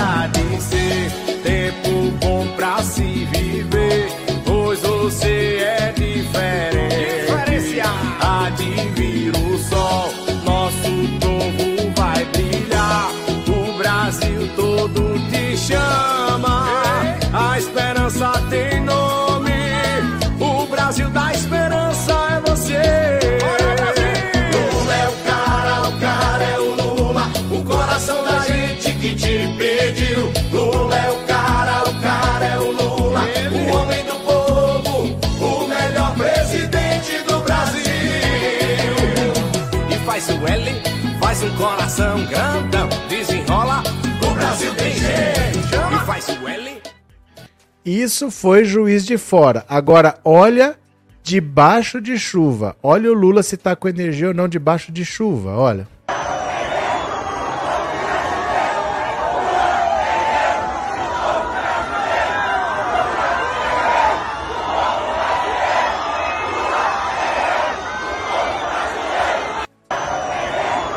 Com a Marina Silva do lado, com a Simone Tebet do outro.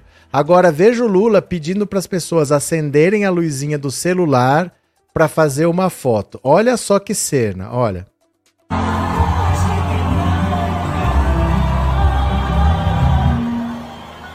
Ô, gente, vamos aqui estúdio tirar uma fotografia bonita.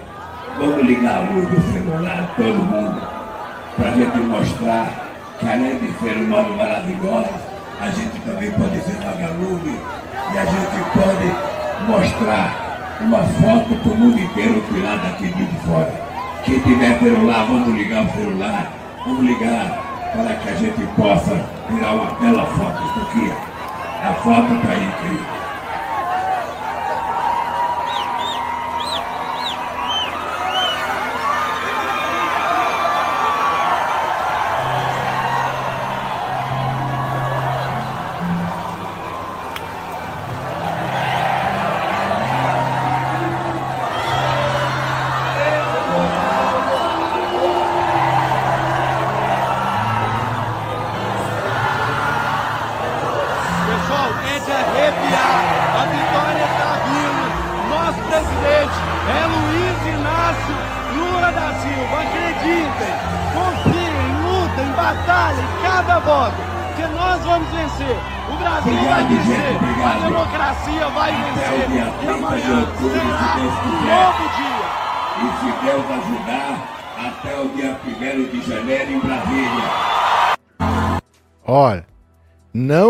pouca coisa não, viu?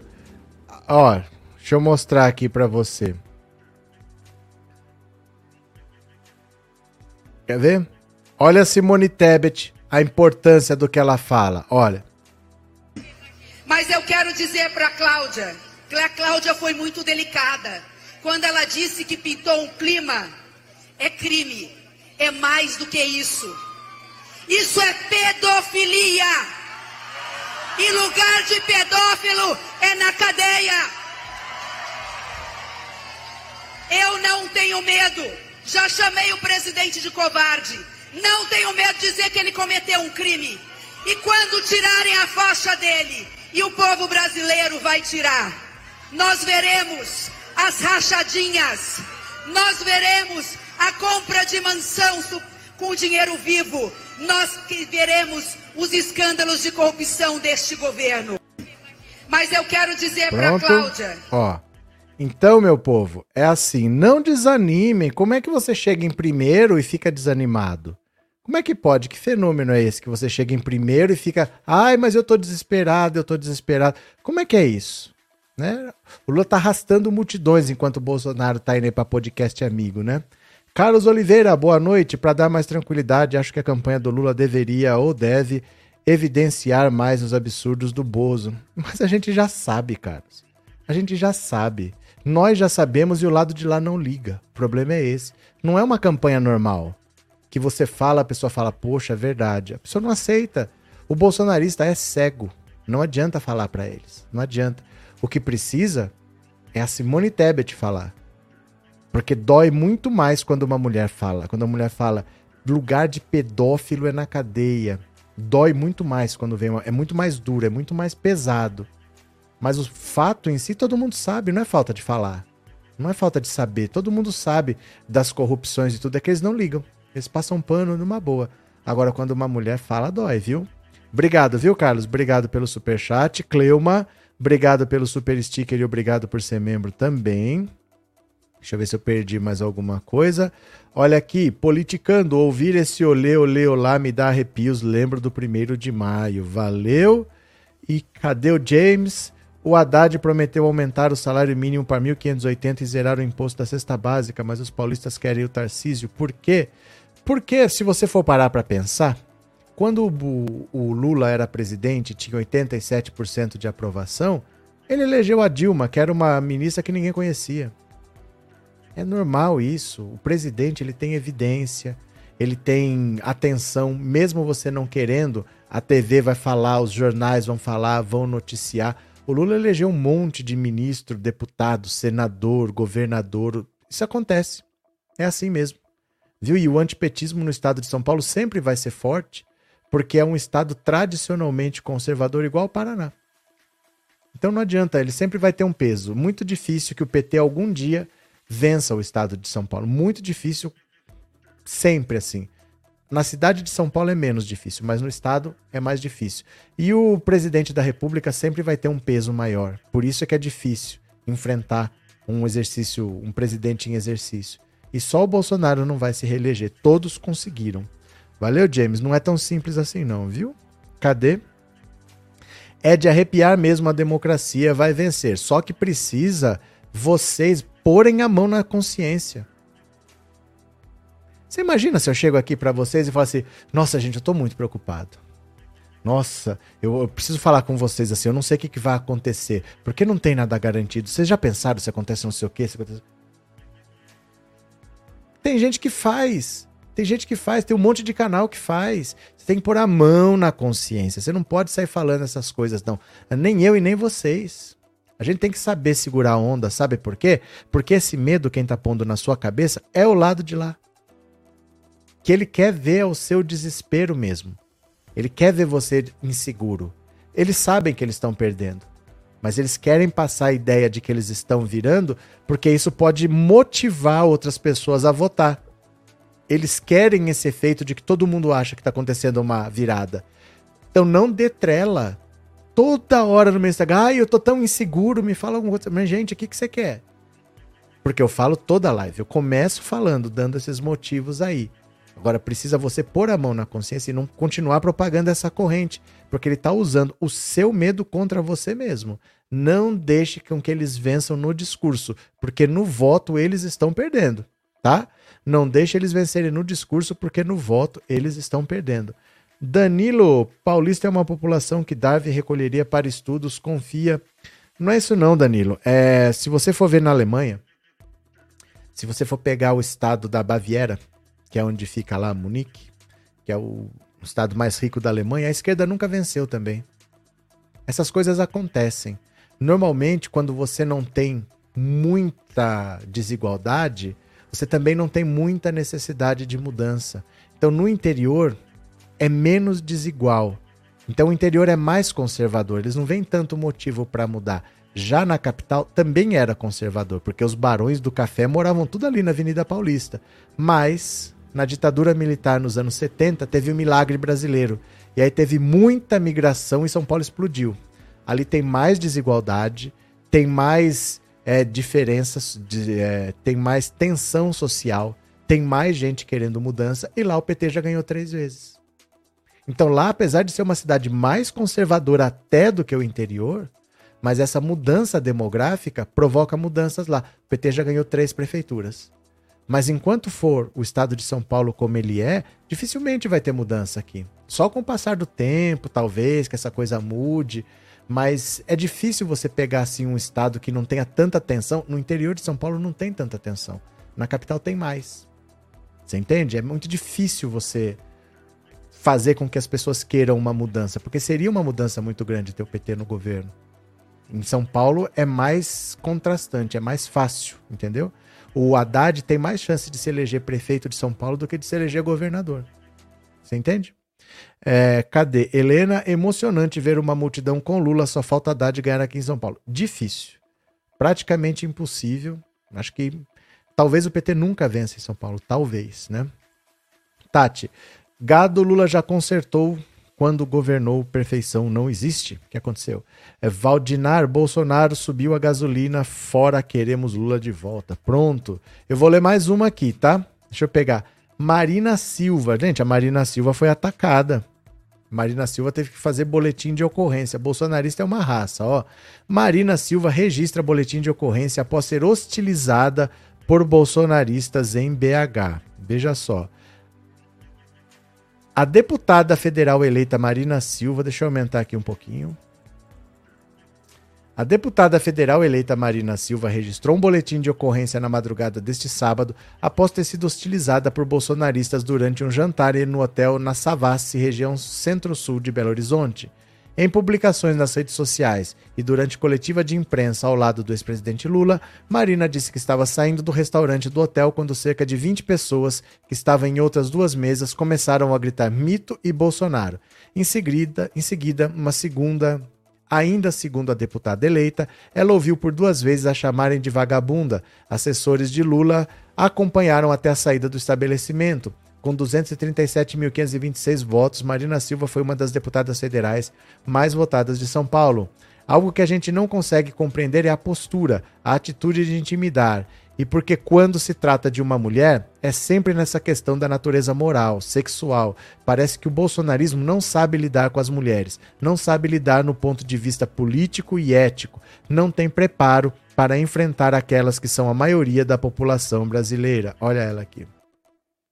Em nota, a Polícia Civil de Minas Gerais confirmou que apura a prática de injúria contra Marina Silva, que foi vítima de insultos motivados por questões políticas. Por meio de redes sociais e durante discurso em coletiva de imprensa, o ex-presidente Lula se solidarizou com a deputada e senadora. O ataque ontem a Marina Silva faz parte da escola do fascismo. A pessoa que xingou a companheira Marina não é uma pessoa séria. Mesmo com pensamentos antagônicos, uma pessoa séria jamais levantaria para xingar alguém dessa forma. Pronto. Olha, é, é, incrível como essa gente é mal educada, intolerante, grosseira, violenta, agressiva. Chega, né? Bolsonarismo cansa, a gente não aguenta mais. É, Estrela, Savassi, antro de minions que se acham ricos. Cadê? Rosane, sou do interior de São José do Rio Preto. É, interior, voto no Lula, sempre votei. Pronto. Evaldo, para esquerdopatia, o remédio é bozoterapia. Evaldo, vou te falar uma coisa. Eu sei o que é isso. Eu sei o que, que você está falando. É medo do comunismo, Evaldo. É medo latifundistas, são os monopolistas, são os colonialistas, enfim, os parasitas. São os latifundistas, são os monopolistas, são os colonialistas, enfim, os parasitas. São os latifundistas, são os monopolistas, são os colonialistas, enfim, os parasitas. Pronto, pronto. Tinha que aparecer um gadinho, né? Um gadinho, eles gostam de ser ferrado, né? O gadinho sem graça, Maria Divane, é, eles... Dá nem pra entender, parece quinta série mesmo, né? Paulo Gadinho, Psil, tio Paulinho tá doidinho para passar o facão no pescocinho de vocês. Pronto. É, politicando, você vê a diferença quando o grito é mito, mito, mito, é sempre com agressividade. Já o olê, olê, olá é algo que dá esperança a quem ouve, é verdade também. Eu vou, eu vou ver agora quem mandou mensagem no Pix. Deixa eu ver aqui se alguém mandou mensagem no Pix. Eu vou ler agora. Bora.